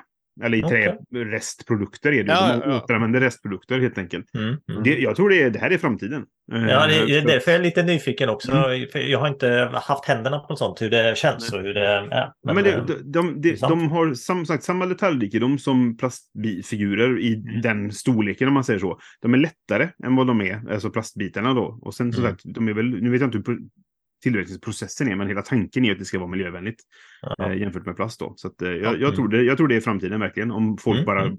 fattar grejen. Så. Ja, det, det ser ut som plast mer eller Ja, mindre. visst. Alltså. Ja, det gör det. Mm. Ja, när man satt och öppnade så det så här, är detta ett trä? Vi, vi, vi, det var ju så här, vi fick det i, i Essen och så packade vi upp det på hotellet och så satt jag där. Var det det här spelet som skulle ha de här nya träbitarna? För det ser det inte ut som. Eh, men så står det ju i regelboken då att ja, men vi använder det här. Rewood då och så vidare. Så, att, Mm, ja. Ja. Mm. Spännande. Okej. Mm. Okej Thomas, årets överraskning. Mm. Jag, har, jag har en nyhet och så ett spel och spelet har redan nämnts och, och Micke har sagt att vi blev överraskade, eller att du blev överraskad. Det är ju Twilight Inscription. Men det är Ja. samma sak för mig också, att jag blev också verkligen jättepositivt överraskad för att även om jag nu är så stort fan av Twilight, Twilight Imperium som jag är och spelar det väldigt mycket och, och till och med spelar det nu över Discord och har så här 12 partier på ett och ett halvt år eller vad det. Så det betyder ju inte att jag automatiskt såklart kommer att vilja ha Twilight Inscription eller att jag hade tänkt att köpa Twilight Inscription, att jag kommer att gilla Twilight Inscription, liksom, utan allting berodde ju på vad det skulle vara i slutändan. Och jag var ju egentligen inte jättepeppad efter att ha kollat lite granna på regler och sånt där, för jag tyckte det verkade vara så mycket. Men som sagt, det, jag har varit lika överraskad som det är ju att dels tyckte jag verkligen det var ett kul spel och så överraskad över att de där två timmarna som det ändå tog då att spela, det kändes liksom inte som bortkastad tid någonstans egentligen, utan det, det gick väldigt bra att sitta under den tiden och spela spelet Om det kändes som att jag fick gjort det jag ville göra liksom och det kändes spännande hela tiden, både när vi var två och när vi var fyra. Ehm, men sen annars, det jag tyckte var årets överraskning som en nyhet som verkligen kommit i år, det var ju när Fantasy Flight Games sa att de faktiskt skulle göra ett nytt Star Wars-kortspel som då inte är ett typiskt living card game som de ändå har kört på så himla länge nu, utan att de faktiskt ska göra då ett TCG, alltså trading card game, så att det är liksom samla, byta, köpa boosterpaket som har slumpade kort i sig, precis som Pokémon och Magic och allt det där. Och, så att, så att nu det, här, det blir bara en nyhet som jag tyckte var en, wow, för vi har ju pratat om det sedan tidigare i podden. Och jag och Matti har nog nämnt det lite nu och då, liksom hur kul det skulle vara om det kom ett nytt Star Wars-kortspel från Fantasy Flight Games så att det borde göra det, för de har ju liksom ingenting nu i och med att de både har lagt ner det gamla Star Wars Living Card Game sedan länge tillbaka, eller ja, inte Living Card Game kanske så, ja, lite granna. Eh, men deras Living Card Games numera handlar ju mer om samarbete och äventyr. Så vi tänkte ju att det skulle kunna komma ett nytt sånt. Det, det kanske kommer ett kooperativt spel och samma sak med det här Star Wars Destiny som de hade där ett tag som var både samla på tärningar och samla på kort och hade just det här slumpmoment booster försäljningstänket. Att när de la ner det också så det kändes som att det måste komma någonting men det är så himla stor sannolikhet att det blir ett living card game och att det kanske blir just samarbete för att det är så himla populärt för dem just nu, både med Marvel-kortspelet som de har och med Sagan om ringen som de har rebootat och liksom Arkham Horror som de har rebootat. Men så från ingenstans kommer det ändå att nej, men vi gör ett Star Wars-kortspel, men det blir ett mera traditionellt Magic och Pokémon av det. Det tyckte jag var en, en stor överraskning och en kul sådan. Mm. Jag hade ju hellre haft ett kooperativt där. Alltså jag, jag vill ju äventyra i världen. Jag vill, Mm. det, det hade gett mig personligen mer. Sen så att jag kommer lägga ner tusentals kronor på det ändå. Ja, det är en annan sak. Men varför det? Du gillar ju inte Star Wars. Jag förstår inte. Jag har... Vi ska, eh, För övrigt en eh, sidonotis, två grejer. Tyvärr behövde Christer- eh, Kristoffer gå, så eh, han hälsar så gott till oss alla och till er lyssnare. Eh, sen för den andra grejen, jag, Katta, eh, Matti och Karin var på ett pubquiz med Star Wars-tema. Mm. Eh, Oh. eh, och då fick Katta, min flickvän då, lära sig jäklar vad nördig Matti är i Star Wars. cool. Cool var jag. kul, kul! Så det fick Katta lära sig hur cool Matti var. Dock så var det en fråga vi var väldigt osäkra på. Eh, det är en, eh, för de har så här flervalsfrågor och sen var det att vi skulle fylla i. Och en av flervalsfrågorna var hur många droids eh, går in i rummet när de har eh, skickat in röken till Qui-Gon och Obi-Wan. Och då sa man att Ah, jag är det shit. 10 eller 9? Så sa ah, vi är rätt osäkra, så sa Katta 9. Och det var faktiskt rätt. och hon har Ja. sett en Star Wars-film och det var inte den. Nice. och hon somnar till den för övrigt. Snyggt. Eh, så att... Vi ska ha en eh, diskussion om det sen. Ja, ja, ja. ja. Ja. Eh, Vi, ska ha, vi ska ha filmmaraton, det har vi redan bestämt. Ju. Mm. Så att, och vi kom tvåa för övrigt, gott folk. Så att, Mm. Coolt. ja, Matti var missnöjd, jag var ändå rätt nöjd. Så att, Mm, mm. eh, nej, men ja, det var att de skulle komma ut med ett riktigt kort, eller riktigt kortspel, jag tänkte ett living card game var också så här. För att många av dem har ju, Pokémon har ju hållit sig, ja jävlar vad det har hållit sig i många år ju. Ja. Mm. Uh, Yu-Gi-Oh har ju också hållit sig väldigt länge. Det lever väl fortfarande om jag har förstått det liksom. Mm. Överraskande nog. Ja. Eh, och sen då, Magic är ju fortfarande slaghästen liksom. Ja. Det är ju, Men visst. ehm, jag, tror, jag tror inte, jag vet, inte fasiken om jag kommer leva den dagen de inte gör Magic längre. Det får vi se. Mm. Nej, Det, men typ. Ja, på riktigt. Ja, men det har ju varit så jäkla länge och med olika... Jag brukar skriva i nyhetsbreven liksom så här, och nu kommer någon Dr. Who-version. Så att, Mm. jag, I och för sig, det känns, för jag funderar ibland på det, känner vi att det är så här sista ropet ifrån Jag dem? funderar på om, Ja. det, det här med, om det har jumpat uh, Jump the Shark nu. Liksom. Att Ja, det börjar komma. Warhammer och, Ja. och liksom Marvel och allt vad det är. Det var så här, Visst. eh, ja, okej. Ja. Men jag vet inte. Det, det blir en blipp.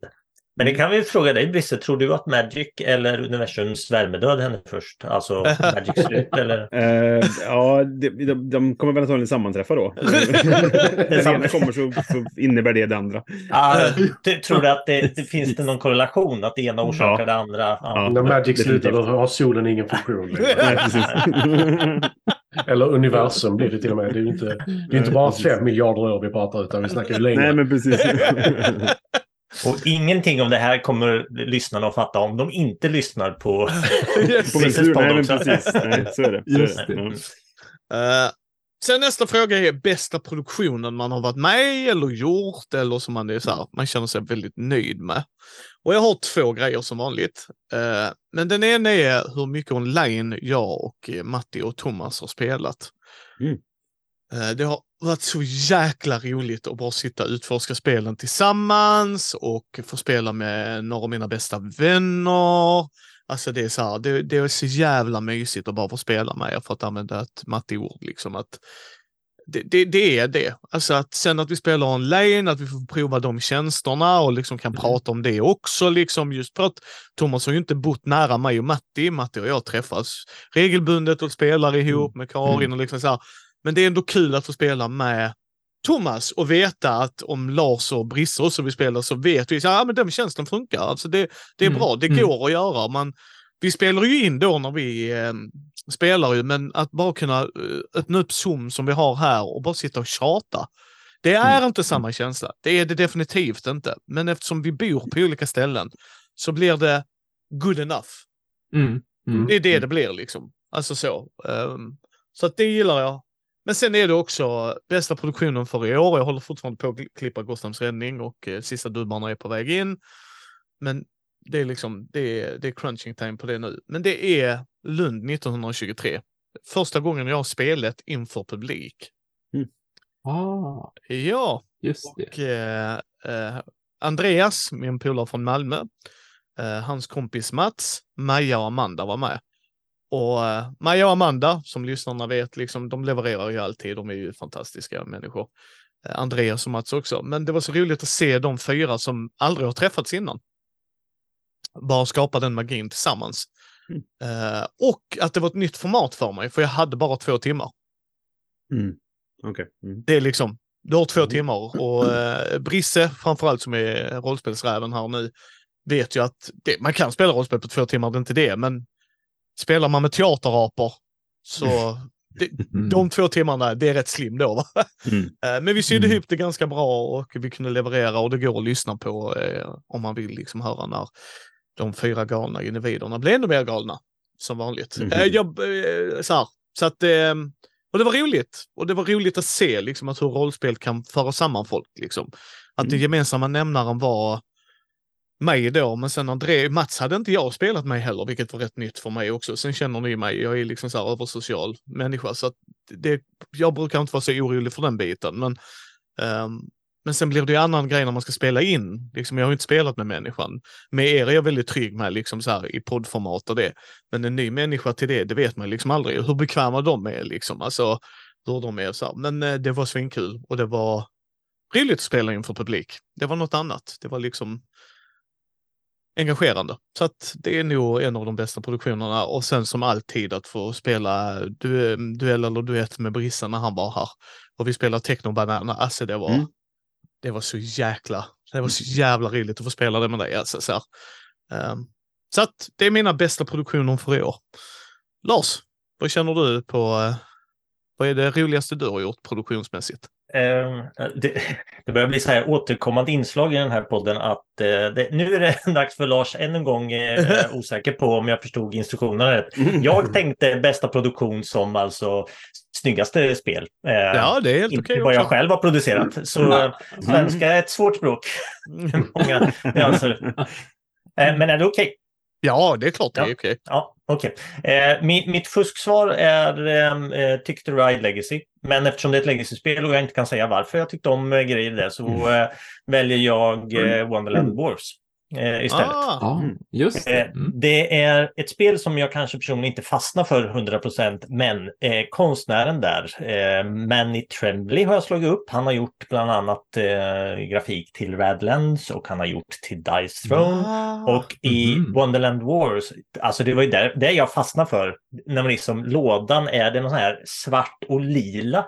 Och då tänker man att det kommer att se ganska tråkigt och mörkt ut, men alltså det är så mycket färg och det är mm. stora kort och alltså, alltså allting med det. Mm. Det, det. det, här var en av de spelen jag tyckte var absolut roligast att göra en video till i, i år. Så ja, det finns en koppling till produktion där förresten. Ja, jag, jag förstod instruktionerna precis. Eller hur? Ja, ja. nej, men så det, jag, jag, tycker eh, eh produktionen perfekt, alltså verkligen något annorlunda och man, man får ju en bild när man tänker att det ska vara Alice i Underlandet. Men här, ja, gör, han gör det eh, egentligen inte mörkare utan bara skruvat. Det, mm. det mm. På, mm. på, ett eget sätt. Så jag, jag, är, jag är väldigt mm. imponerad av det. Mm. Ja. Mm. Ja, det, är, det är ett speciellt spel. Det, det, är också ett spel där jag kände att jag inte ville ha plastfigurerna till. Av den enkla mm. anledningen jag kan inte göra det i närheten av så snyggt som det är ritat mm. eller målat. Nej. Så även om de har samma mm. form så mm. kommer de inte se bra ut. Mm. Nej. Okej Matti.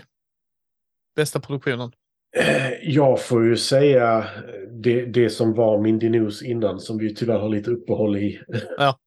eh, på grund av lite flyttar och sånt. Eh, men det, det, har varit superkul just det här med att inför varje vecka eller månad spela ett spel som vi pratar lite mer om. Eh, som vi har spelat tillsammans just för att det blir lite mer vad ska man säga? Vi har spelat samma spel samtidigt så vi har fått just hur vi har upplevt de olika sakerna i det, den spelomgången. Mm. Eh, mm. Det tycker jag faktiskt har varit väldigt kul. Eh, så det har jag verkligen gillat. Och då, vi, det, det har ju blivit lite mindre och lite kortare. Men jag tror också att det kanske behövdes. Ja. Och sen så har det tyvärr blivit lite uppehåll. Men Lars mm. har ju kommit som tillskott med de här eh, veckans samtal eller vad, ska, vad, vi ska kalla det. Månadens grej där, ja, precis. Ja. Uh, Ja, och det har varit jätteroligt Lars och eh, som sagt det är bara så här, mycket i livet just nu. Men det var, var inte oroliga folk. Vi ska ju spela Lewis and Clark som eh, Brisse. Yeah. liksom, eh, men, men jag kan ju bara instämma. Jag tycker det är så jävla roligt och framförallt så här som jag brukar säga att spela med Thomas är så jäkla roligt för jag tror jag aldrig har mött en spelare som blockar mig och Matti så jävla ofta utan att veta om att han gör det. Nej, visst. Alltså, det är liksom så här, vi spelar eh, vad heter det, Great Western Trail och så bara så sitter jag och Matti och bara, vad fan vad han springer i mål hela tiden. Ja. Ja, ja, nej, men det... sjukt bra taktik. Ja, liksom så, nej det hade han inte. Han var bara orolig. han var bara, ja. Precis. nej, så att, det, det måste jag säga också. Det är ju det spelet jag köpte ögonblickligen typ efter det att vi hade spelat det. Och jag har spelat flera gånger om. Det, det växer på mig varje gång jag spelar Mm. det. Mm. Ja. Ja, Great Western Mm, Trail är mm. nice. Och sen så spelar vi ju Agricola. Och Det gjorde eh, vi. mm, så, Ja, det var men- inte bra. Så att, Och du eh, överlevde. Du, Ja, men borde få en t-shirt för det. Spela i kolla över. Familjen kanske inte gjorde det, men det får man väl Nej, låta vara osagt, men man kom själv ur. Så att, ehm, ja. Okej, Briss my man. Ja, alltså jag... Vi gör ju inte så speciella produktioner liksom när vi, vi det är mest jag och Johan som sitter och tjötar och så ibland är det någon annan människa med också. Eh, så, men, men jag tycker att eh, eh, det avsnitt vi gjorde inför SN i år, eh, som vi släppte ju före SN då, där vi pratade om vad vi ser fram Mm. emot och sånt, det tyckte jag blev bra. Och det roligaste med det, det var egentligen när vi var där nere och, och satt och spelade i hotellobbyn och det kommer fram några andra svenskar som bor på samma hotell och säger att vi lyssnade på er på vägen ner på ert SN, inför SN-avsnitt för att liksom peppa oss. Och det var ju väldigt kul att höra att då, då hade liksom det gjort någon nytta.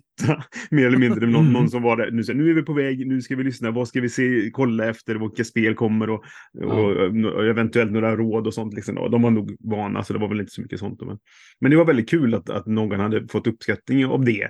Och Mm. därför så får väl det bli liksom våra bästa produktion i år då. För den, där fick vi Mm. direkt respons och det var roligt. Mm. Ja. Ehm, Mm. och sen var det också kul när vi gick runt där nere på mässan och, och um, det är borta vid Aporta Games bås, alltså de här norrmännen då. Eh, och så pratade vi lite grann med, med Christian som, som eh, är ju, det är hans företag mer eller mindre. Eh, och så vänder vi oss om och ska gå därifrån och så står det en kille bakom oss som bara typ så här, "Eh, ursäkta, eh, har det en podcast? Eh, på norska då, vi bara, va? Och då hade han stått och väntat på att vi skulle bli klara med Christian för att han hade gått bakom oss i korridoren bara sådär Ja, och känt igen våra röster från podden. Eh, för han har ingen aning hur vi såg ut, för han hade liksom aldrig sett oss på bild, utan han bara kände igen våra röster. Bara, det här måste vara Brisse och Johan liksom. Så han var tvungen att stoppa oss och bara, ursäkta mig. Liksom så. ja, Jag hade roligt. ett, utländskt fan också, det är lite roligt. Ja. Ja, ja men fan vad kul.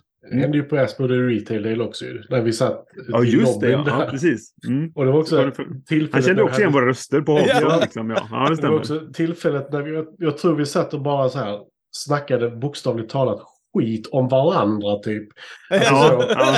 Precis då kommer han förbi och så bara, jag känner igen era röster. Ja. Fel tillfälle. Ja, nej, men det är alltid kul att, att få träffa någon som lyssnar sådär. Eh, Jag Ja. vill inte säga fans, för det tror jag inte de är egentligen. Men. Nej, träffa folk som, som lyssnar och, och kan ha lite feedback eller bara tycka Mm. att, eh, att det är kul att vi gör det. Det gör det ju värt Mm. att göra liksom. Mm. Oh, Du ja. Du såg ju när jag kallades för influencer hur jag reagerade. Så Just det, precis. ja, just det. Fick röda utslag. Ja. ja, men det är kul. Jag förstår dig. Det, Jag brukar, ibland får jag frågan, ska jag säga, där de frågar vad är det som är roligast med podden och det, så får jag utom att köta nördiga saker med mina nördiga polare så är det när, när man har påverkat någon på ett positivt Mm. sätt. Liksom, Mm. så här, jag lyssnar på Mm. den här grejen eller det här och det här och jag, jag förstår det Brisse, det är kul. Det är Ja, roligt som fan att påverka folk. Mm. Uh, så jag kan ju säga, när vi träffades på Asmodee Retail Day, där är en helt annan grej gott folk att spela spel och se Lars än att höra Lars.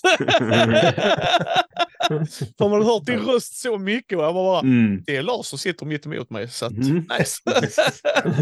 Vi kunde inte se den bästa sidan av oss där när vi spelade. ja, Monster Monster. Nej, fan vad vi trashtalkar varandra där. I ett samarbetsspel. ja, det, var så, det var så jättebra för, för eh, Thomas, han från Iello, födde så här, Monster Island, ja det här ska vi prova då tänkte vi så här. Ja, så vi går upp och spelar det. Så säger han då, ja det är ett samarbetsspel, ja, ja det förstår vi sådär, ja då ska vi rulla tärningar och det. Och sen folk som vet det, Matt och jag kan inte rulla för att rädda våra liv.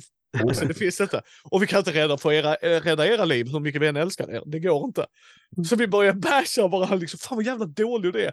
Samtidigt så här, vi vet om att detta är ett samarbetsspel. Ja, Det slutade med att alla bara sparkade in de här monstren till de andra. Du lösa detta, detta är min ruta, skit i detta.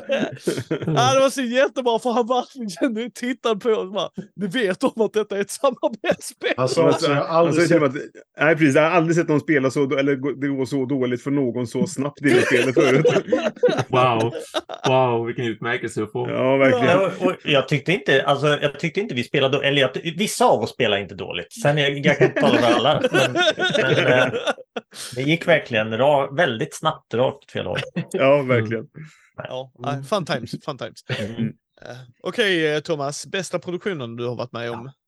vi studsar ju tillbaka till vi redan har har pratat på först som du pratade om, sen Matti pratade om, men det, det bästa och roligaste är ju som sagt när vi faktiskt får spela online. Eh, och i synnerhet då nu när jag inte spelar så mycket sällskapsspel annars. Och här, här i Warszawa, alltså en tid framöver så kommer jag ju spela mest solospel. Det är min plan också. Ehm, och då kommer jag se fram emot väldigt mycket att få sitta och spela med just er så att jag har någon som jag pratar med om man liksom tävlar mot varandra också så att det inte bara blir de här solo samarbetsspelen. Sen har jag ju en, en, en backlog på sådant så att jag ser fram emot att kunna fokusera på ett vis också och bara beta av det Eh, till framtiden. Men eh, just att vi får sitta och spela och jag får testa en massa spel också som jag inte har spelat sedan tidigare i många av de fallen. Det känns också väldigt roligt eftersom speciellt nu för tiden när jag inte recenserar som jag gjorde tidigare så trillar ju nya spel in med ganska, eh, ganska långa mellanrum liksom. Och nu har jag fått beta av både nyare spel och backlogspel som jag har tänkt på att jag skulle vilja köpa och skulle vilja spela om man skulle vilja göra en recension på allt det här. Så att det har varit fantastiskt roligt att få de tillfällena, både att sitta och spela med er, i och med att vi som sagt inte kan spela dessutom på något annat vis. Vi, vi, vi kan som inte träffas bara sådär, för vi bor så långt ifrån varandra och som vi pratade om innan vi började spela in också att det kostar som det kostar. så här mellan, mellan Umeå och södra delen av Sverige också. Nu är det ju billigare helt plötsligt att åka mellan Warszawa och till er i sådana fall. Mm. Jag har aldrig varit i Warszawa heller. Så... Nej, det får vi göra Matti. Ja. Som är Mm, Katta och mm. Karin över så får vi hälsa Mm. på eh, Thomas och Alexandra. Får jag, får jag visa Mm. liksom de här äh, spelbutikerna också som, som sagt som jag har märkt ut på kartan för då kommer jag förmodligen att ha besökt dem och kan liksom peka ut vilka som är de, de största, trevligaste, bästa liksom. Mm. Ja, det ser jag verkligen fram emot. Du får hålla span efter Letnisco, för det är ett spel som är typ inte Ja. att få tag på utanför Polen, men som är ett fantastiskt bra spel. Så just, det, okej. köp det ifall du hittar det. Ja, mm, mm, Det är sjukt jävla mysigt spel. mm. Eh, sen har vi, inte alla, eh, och det är okej om man inte kan svara på denna också, såklart så är det ju. Men jag tycker det är roligt att prata om det. Bästa konvent eller mässa eller någonting där man åkte iväg och gjorde något nördigt inom det här.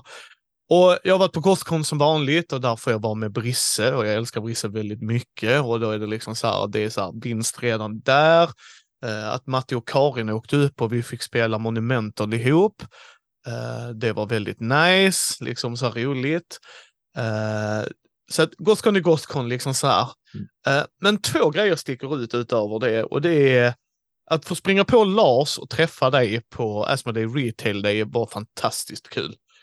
Eh, för att det är liksom, vi går runt där och vi... Var det din kompis heter Robert? Mm. Ja, precis. Och Robert var med. Och, eh, och vi liksom bara så här efter vi hade varit där nere och det var roligt att vara där och kolla på de nya sakerna och, och eh, fick intervjua liksom både Johan och Teemu liksom och prata om saker i, inom industrin och det som, som jag nördar loss på också utöver själva brädspel och rollspelsgrejen liksom. Men sen var det också roligt att gå upp där och spela Champions, eh, co-op-spelet Monster Island, vet inte vilken jävla co-op det var men. och, och en grej stack ut där från mig, för jag sa det liksom, då när den här lyssnaren kommer fram då, så här, jag känner igen era röster, man bara, ja, jo, just det. Jag, har ju en väldigt ikonisk röst har jag väl förstått det som, skåning och väldigt högljudd och så. Medan Brisse har ju sin Göteborgsdialekt och sen så kommer Matti då liksom, så att vi blir, sticker ju ut lite där. Mm. Eh, Men det var liksom så roligt att se och som vanligt Brisse var nere och vi åkte iväg och vi fick spela Techno Banana ihop och alltså det var bara så här allmänt. Men sen är det Wonderlands War. Wonderlands War också. Ja. också. Mm. Uh, väldigt det. snyggt spel. Sen lämnar jag det där. Uh, inte min typ av spel i alla fall.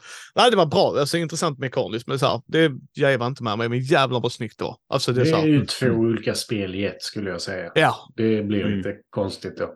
ja. Men sen är det Lund 1923. Mm. För att, Mm. ja, alltså jag älskar Call of Cthulhu. Eh, jag älskar Elosso. Jag tycker de har gjort en jävligt bra eh, arbete med den svenska översättningen. Eh, jag får träffa mina vänner där också. Eh, och andra poddare som håller sig i Skånetrakten liksom. Och jag fick spela inför publik och eh, liksom, alltså det är så här. eh, det var bara så jävla nice. Sen att jag åkte på corona efter det, det var ju inte så jävla trevligt. Men Mm. Men, men det var så jävla roligt att bara gå där och se hela stan komma till liv. Alltså för Lund är en väldigt vacker stad. Framförallt när man är där i, vid domkyrkan och de kvarteren. Liksom. Det är en väldigt vacker stad. Uh, vedervärdig att köra i, men uh, går man där och liksom så här så är det en fantastisk stad.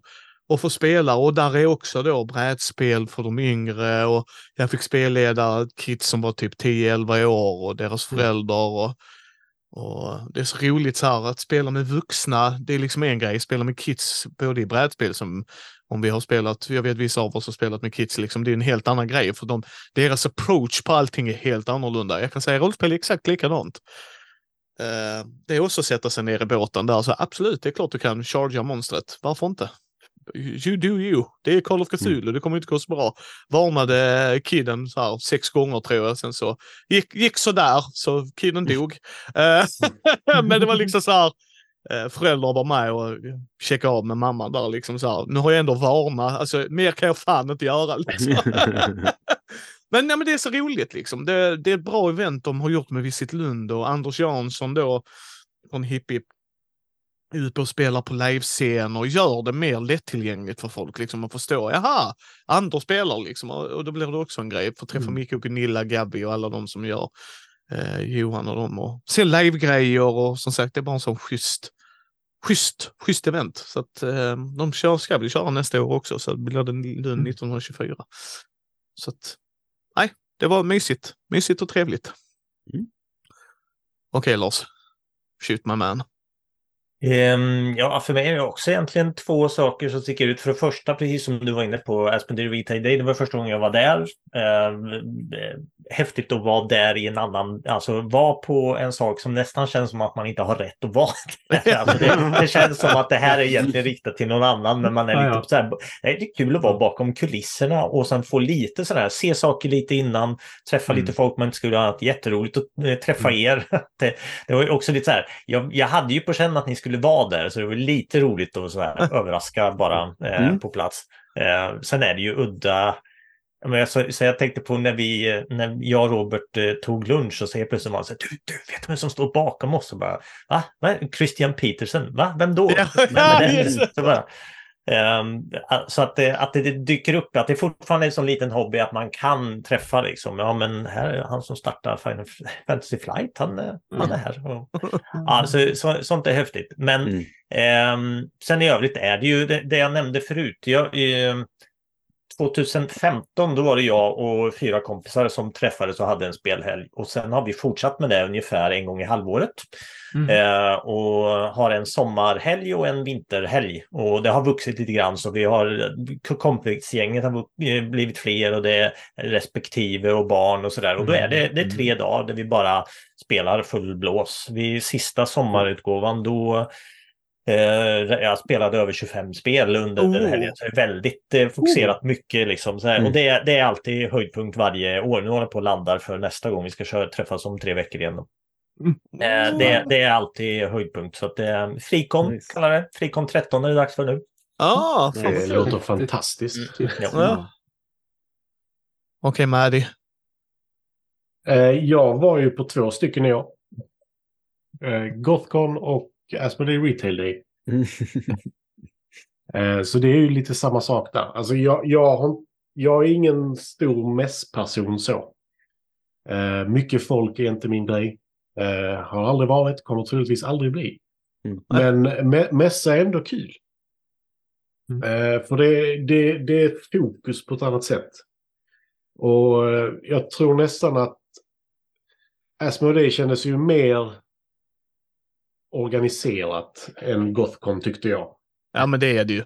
Alltså, det är en eh, helt andra grej. Så att ja. Ja, ja men alltså det, det, det kändes mer som att det, det, fanns ett, det fanns ett mål med det också. Det var inte bara nu samlar vi allting utan detta ska vi mm. uppnå. Och det, det gillade jag som eh, eh, lite kontrollperson. Eh, tyckte jag var väldigt härligt. Och sen så kul att träffa alla och det, det, var liksom, det var alltifrån folk man inte träffat på tio år i min, min värld liksom. Till helt nya människor, vilket jag tyckte var superkul. Eh, sen var ju Gothcon också superkul. Eh, dock så han är ju inte med hälften av det jag ville på Gothcon. Eh, vilket var lite tråkigt men eh, Eh, det, det var ju mycket större än vad jag trodde det var också. Mm. Eh, för jag såg ju inte... jag såg inte allt. Nej. Eh, sen kom jag på, var jag faktiskt på ett till. Eh, Malmö Game Week. Eller, ja. Ja. Där blev jag sjuk istället. Ja. Eh, det, det var inte så kul. Men eh, Game Week var ju kul faktiskt. Ja. Eh, där var ju oh, eh, någon som vann mot Christian Peterson i... Ja, Niklas från Ja. eh, Dead by Days och VO Farsa har rollspel för det. ja, det, det, jag har aldrig sett en man skutta så glatt Ja. och så full av... Eh, jag vet, illvilja är inte rätt ord, men bara självgodhet nästan. Ja. Efter att ha vunnit över Christian Peterson i Keyforge. Mm. Ja, det- Två gånger dessutom. Ja, det, det var ju, han kom ju fram till oss när vi satt där Thomas, till mig, Brisse, Lars och eh, Matti och så då Robert och var så glad. Och vi sa det i bilen hem. Det var och nästan, jag, jag, vet, jag tror inte att han är så stor för Niklas som att jag skulle träffa Kevin Conroy som är animerade rösten till Batman. Men nästan. Alltså det var så här, det var någon som träffade någon de såg upp till väldigt mycket och hade haft så här, nog väldigt mycket kul med som eh, om folk som inte vet det som Lars sa, han grundade Fantasy Flight Games. Mm. Eh, han gjorde dessutom Thomas favoritspel, Twilight Imperium. Mm. Eh, och när man sett så dokumentärer om det, så bara, jag vill ha stor låda. Det var typ den första grejen. Liksom så här, första sakerna. Och, och få träffa en sån som man kan se upp till eller, eller Mm. i alla fall Mm. uppskatta att tack för det du har gjort grejen. Och det var verkligen så genuint kul att se. Att han skuttade Mm. och var så nöjd och var så glad. Och, och det var så härligt att se. Liksom så här. Eh, nej, det var, jag håller med dig. Det var, det var roligt att se. Det var det verkligen. Mm. Mm. Ja, vi samarbetar ju lite på Malmö Game Week också där. Mm. Så det var väldigt trevligt faktiskt. Nej, så det... Brisse my Mm. man. Ja, alltså jag, jag var ju också på Gothcon. Det var fantastiskt. Jag var på Retail Day. Det var fantastiskt. Eh, eh, jag har varit på ett par sådana här eh, brädspelsmanias som Spel i Väst arrangerar i, i Trollhättan. Väldigt trevligt. Det är en speldag då, liksom så här, där jag är med och Mm. hjälper till lite grann som Mm. någon sorts i- hjälpa folk att hitta spelare och hitta spel och sånt. Eh, men det är väldigt trevligt. Eh, jag hade en spelhelg med, med Åke och Johan. Då vi bara vi tre åkte ut till en skoga i, eh, sko, skoga i stugan. En stuga i skogen. Eh, och, och spelade spel en, en hel helg. Och det var ju en, underbart verkligen att få vara med mina, mina två bästa vänner och bara spela spel så. Men i slutändan så får det ändå bli spel som är den Mm. största upplevelsen. Liksom, sådär. Det, det går ju inte att slå det nästan. För då fick jag också vara med Johan en hel helg och det är ju fantastiskt. Det där. Eh, och så bara leva spel i, i eh, fyra dagar mer eller mindre då eh, i Tyskland. Mm. Och det är så mycket spel och det är så mycket människor och man får träffa folk som man inte liksom träffar annars. Eh, annat branschfolk och, och liksom sådär. Och det var en fantastisk upplevelse för det var, det var jag vet inte om det var att det här var första gången det var på riktigt igen efter pandemin. För, för det var ju, jag var där förra året, då var det masktvång till exempel. Och bara den saken att, Ja, att inte kunna se folks ansikten när man träffar dem. Det gjorde en skillnad tror jag. Och nu kunde man Mm. göra det igen. Och det tror jag gjorde att det liksom lyfte stämningen väldigt mycket. Sen blev vi ju också sjuk då efteråt. Eh, så det- var väl inte bara positivt med det då. Men, eh, men, men jag hade en fantastisk eh, spel och jag fick träffa Mike, eh, min vän som jag lärt känna i USA då. Som liksom, vi har inte haft chansen att träffas så mycket. Vi träffades förra året men han inte hänga så mycket då. Men nu tog vi liksom en, en eftermiddag då vi bara gick runt och, och tjötade och liksom så här, ja, men försökte lära känna varandra lite utanför spel sådär som det nästan Just är det man alltid pratar om sådär. Mm. Vi gick runt på mässan och pratade mycket spel då, men vi försökte få lite så här, prata om annat också. Så, så det, var, det var väldigt trevligt.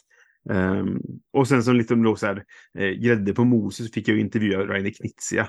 Eh, och det, det är ju också liksom där, apropå att träffa sina hjältar då liksom. Så Ja, ja. Det, det var ju ett, ett stort ögonblick att få, få prata med honom och, Mm. och skaka hans hand och han signerade ett spel åt mig och så där. Det var, Mm. Ja. Mm. det var ett stort, stort ögonblick så. Så att, eh, nej, ska jag välja liksom en tillställning jag varit på i år så det måste bli Spielen då. Ja. Mm. Thomas, hur har det gått för dig då min vän? Jag hade ju normalt sett sagt att ja, men Nordsken var ju trevligt som alltid och Nordsken är ju Nordsken och det är fantastiskt roligt för det är så mycket som händer där. Men det vart ju inget Nordsken eh, i maj och det ska ju istället eh, hända i december och de har de- dessutom tänkt placera det i mellandagarna av alla dagar att välja. Så Ja. det där får ju bli som det blir helt enkelt. Men, men, men, och det är ju för att det har varit mycket folk som, de som har varit de stora drivande själarna, liksom, de har inte haft tid helt enkelt. Och det är några som har hoppat av för de kan som inte göra den här grejen längre. För det är såklart, det kräver ju jättemycket att liksom anordna någonting som är så stort. Och senast jag var senast jag var på Nordsken så var det ju liksom typ 10 000 besökare. Och just i och med att de gör allt, att det är en mässa för nördkultur generellt. Det ska finnas film och serietecknare och spel och datorspel och tv-spel och liksom allt det där. Så jag förstår absolut att så här, ja, ja, men alla kan inte alltid vara med och liksom göra sitt till det där och vissa tycker att man har hållit på för länge nu vill man gå vidare och så där. Så att därför kommer det bli någonting mycket mindre som ska ske då i mellandagarna istället och jag hoppas ju verkligen att det blir som normalt mera nästa år, att man hittar det här folket och att de som har tagit över och axlat de här rollerna nu, att de har lite mera tid på sig att förbereda sig så att det kan ske där runt maj som vanligt. För jag tror ju inte att det kommer bli en jättestor grej och att jag tror, då tror jag att de kommer få svårt för att få folk tyvärr i och med att de liksom lämnar det just i, i mellandagarna. Så vi får väl se vad det blir av det. Men av den anledningen då så har ju inte jag varit på någonting. För det, hade, det är det enda som jag hade verkligen kunnat haft tid att vara på. För sen kom ju flytten och alltihopa så att då har jag som inte kunnat göra så mycket annat. Mm. Så tyvärr, ingenting. Nej. men jag tänker, alltså med, nu, du, jag, jag utgår ju från att huvudanledningen till att du flyttar neråt till Polen är ju för att du alltid ska kunna vara med på Essen i framtiden. Ja, Så- ja, just det. Jag har ju supernära ja, precis. Det är ju typ grannen nu. Faktiskt, faktiskt helt sant. Jag har inte ens slagit mig den tanken att jag har ju typ speed runt hörnet på ett vis. Liksom. Jag kan ju bara hoppa på tåget och jättesnabbt ta mig dit. Ja, det, det kommer att kosta mycket mindre, det kommer att gå mycket snabbare. Så att allting, allting är ju såklart som bäddat för att jag såklart ska åka på speed för första gången nästa år. Så att det, Det, det, det, just det. Jag det, det, det jag hör är att du kommer inte ha några ursäkter nästa år. Nej. Vi ses där. Nej, och att vi får sova över hos dig om det behövs. Ja, ja exakt. Ja, visst, visst. Visst. Pendla till Essen är rätt gött. Ja. Mm, mm, visst, visst. Ja, men faktiskt, faktiskt. Det, det, det ska jag absolut se fram emot, för det kommer nog kanske inte bli just ett Nordsken liksom för mig nästa år, eh, och Mm. vad som än händer med Nordsken och hur och när det än händer. Men, men Spiel skulle ju vara fantastiskt roligt, för det har jag alltid Mm. velat åka på såklart. Och det har ju, det har ju även mina liksom, förra kollegor och förra eh, chefer tänkt på att man skulle ha gjort såklart en stor resa. Mm. Men det har ju aldrig blivit av för att det aldrig funnits tiden till det och alltid känts så långt bort liksom från för just norra Sverige. Men Mm. nu, nu. Nu sker det gott folk. Får vi Mhm. se nästa års krönika. Mm. Eh, vi ska avslutande frågan innan vi skickar iväg våra sista hälsningar så är det tips. Och det kunde vara vad som helst. Det var verkligen så här, det här tycker jag. Jag har två tips. Eh, jag har börjat läsa igen. Och jag plöjer böcker satan som folk kanske känner mig på mina sociala medier och så. Märker. jag har sett det på Facebook, för det, Ja, det är så kul. hur? Jag, du har alltid pratat om att du inte läser böcker och så ser man Ja. så här, typ var, varannan dag så har du läst ut en ny bok liksom. Yes. Du du Visst. verkligen slukar dem. Ja. Ja, eh, och allt började med en väldigt misär bok, Flickan och skulden, som handlar om eh, våldtäkts... Ja, kvinnors rätt i, liksom i rättssystemet, liksom hur Mm. eh, våldtäktsfall och så här. Den är mi, misär, misär, misär och det är skriven av Katrin Wenstam, men jag tycker fortfarande alla bör läsa den. För där fick man liksom så här, god damn vad skevt rättssystemet kan vara. Liksom så där. Men Mm. det, den boken tycker jag bara punkt alla ska ha läst. Men jag slog det för att jag satt och pratade med mina rollspelspolare i Malmö, för det är de jag spelar mycket rollspel med. Och det bara slog mig liksom så här, fasiken vad jag har tagit med mig väldigt mycket, för vi alla tittar på film och tv-serier i olika mängder och så. Matti tittar ju väldigt ofta tack vare att han har film till fikat, ju kanske jämfört med oss många andra. Eh, liksom, eh, och tv-serier kommer och går, liksom så här. Och det kan absolut inspirera en till att göra coola äventyr eller eh, man lever sig in i ett brädspel eller vad det nu än må vara. Dock vad en bok gör, som en spelledare gör, är jag måste beskriva den här scenen för er fyra. Och ni har inget visuellt medium utan det är jag som berättar precis det en bok gör. Mm. En bok måste ju sätta mig i scenen. Det är ju det, där, eller måste, ja, jag tycker att den måste göra det för att jag ska få någonting ut av det. Och det är det jag har märkt väldigt mycket när jag läst att jäklar, här har vi en författare som är väldigt duktig på att kanske beskriva en känsla, alltså så här, tänk lite så här med vädret, hur vinden känns och sådana saker, medan en annan är Jag ger dig rätt element till att beskriva Brisse utan att beskriva varje detalj med Brisse. Men jag ger dig en tillräckligt tydlig bild. Så tipset till alla spelledare och spelare som spelar rollspel. Och jag säger inte att ni ska läsa så här som de varken jag har läst för att jag är väldigt så här klassiskt intresserad också. Bara gå igenom en backlog där av böcker. Läst om lite verk och så också. Liksom. Det är inte det jag menar utan hitta det du vill ha läst. För även biografier beskriver saker. Alltså du kan lära dig väldigt mycket om olika individers känslor och allt sånt där och det ger så jävla mycket för mig som spelledare framförallt kan jag säga. Att det är så här, eh, blivit väldigt inspirerad i väldigt mycket och sen även äventyr såklart och allt annat som man kan få av det liksom så här att eh, hitta, ja, bara hitta tillbaka som fasiken. Just nu till exempel håller jag på att läsa Dr. Jekyll och Mr. Hyde. Mm. Jag läste den för många år sedan och det är så här, det är inte så som Hollywood har gjort den gott folk kan jag säga. liksom. nej. Eh, så att det är ena tipset. Och sen är det, jag har börjat lyssna på Finlir podcast om man är intresserad av rollspel i detta specifikt. Men det han börjar med varje avsnitt är en anekdot till det de pratar om i avsnittet. Och då får man en inblick hur det var när han var yngre eller så här. Och jag tyckte det var så härligt upplägg. Sen har han gjort lite intervjuer och sen spelar han igenom lite äventyr och scenarier och så. Så Finlir eh, rekommenderar jag. Vi håller på att göra lite grejer ihop också, jag och Martin där.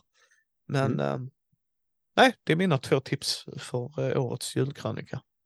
Läs inte Brett Easton Elliots eh, American Psycho om du inte vill få beskrivet för dig hur du beskriver saker i så många ord som möjligt. nej, nej. i så nära detalj som möjligt. Eh, vad var det, de två tornen Matti? Var det, du läste inte en bok på ett år efter du hade läst ut den? Ett år räcker inte. Oj. Alltså det var typ 8-10 år. Jag, Ja. det, jag tappar läslusten helt efter en bok. Så, eh, men det är mina tips. Lars? Eh, ja, jag tänkte utnyttja tipset till att prata om en hel grupp med spel faktiskt. Det är nästan en liten spaning eller en, en grej som har blivit i alla fall för, för vår del. Jag, jag, jag vet att eh, kampanjspel eller framförallt legacy-spel att många eh, kan känna att det är ett väldigt åtagande eller att det är något jag aldrig lyckas avsluta. Men mitt tips är verkligen att Försök att spela ett legacy-spel Mm. med din partner eller med din familj. Med spelgruppen kan det vara för svårt att få till om man Mm. tappar bort och man vill spela så mycket annat. Men att ha Mm. något sånt hemma Mm.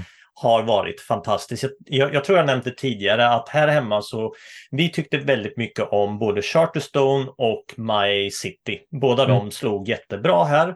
Och då ska det vara, det ska vara legacy-spel som börjar enkelt och för vår del så har det varit bättre om det inte finns så mycket historia för att det är alltid någon som inte riktigt bryr sig så mycket Ja. om det där. Utan man vill ha en utmaning där vi tävlar och det ska vara en utmaning på lång sikt och sen lite överraskningar på vägen. Men det har egentligen varit de två som har varit de stora. Men i år så har vi i vissa fall spelat igenom och några har vi börjat. Men alltså Ticket to Ride Legacy har varit fantastiskt. My Island som en fortsättning på My City har vi också tyckt om. Sagrada Artisans som gör om Sagrada till ett legacy målarboksäventyr, eller vad man ska säga, steg för steg. Eh, Alla de här sakerna, någon kampanj har jag spelat med min fru bara och någon har vi spelat med äldsta sonen.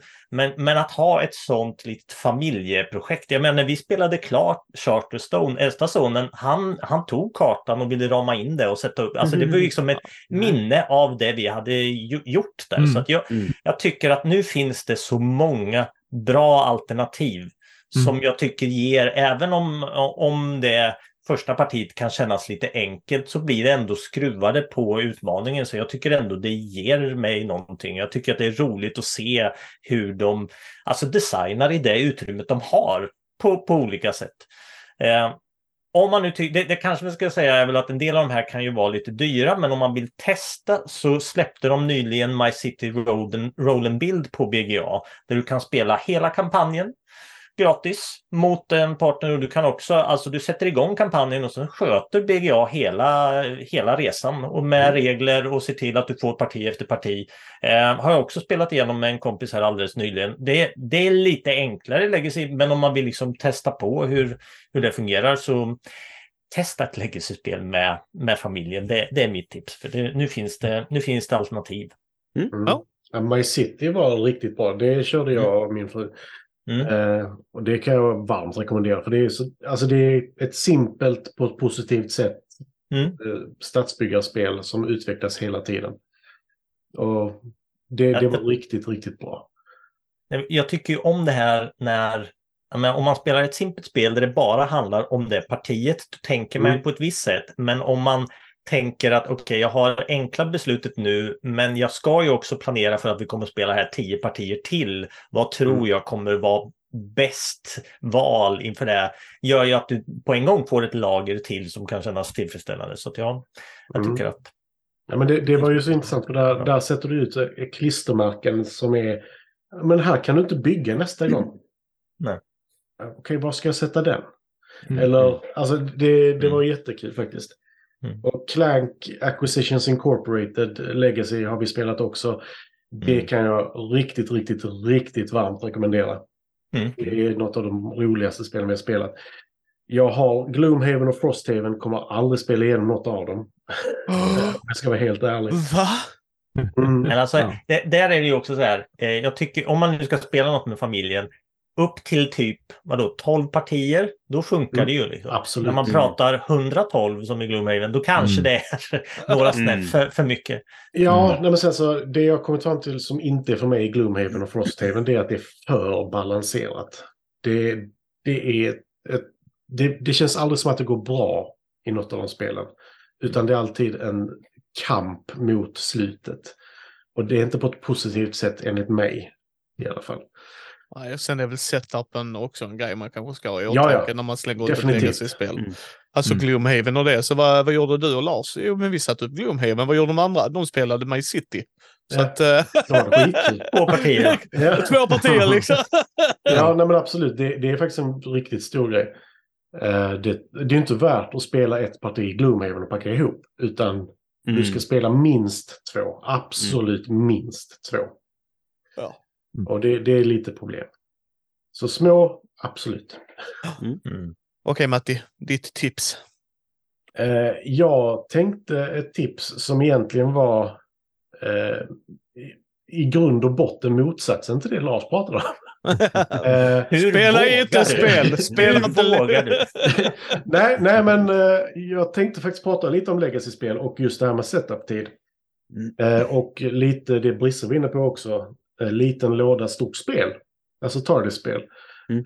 Eh, många är på jakt efter det här. Det här ska jag spela för evigt-spelet. Och då behöver det vara en stor låda.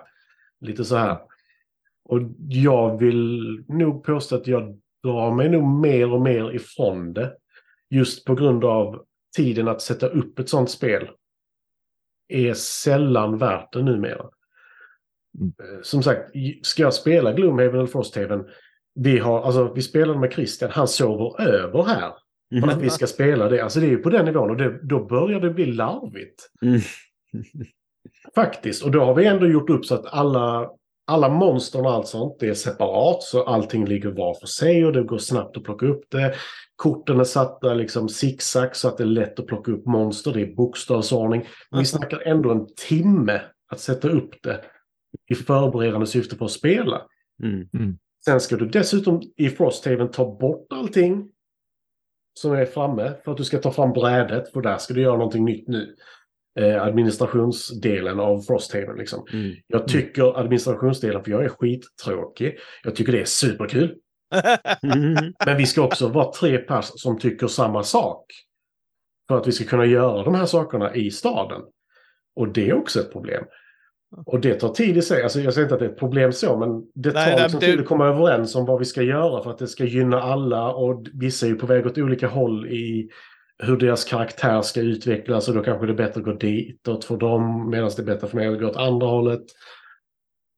Och just det här stora, överdådiga eh, börjar jag tröttna lite på.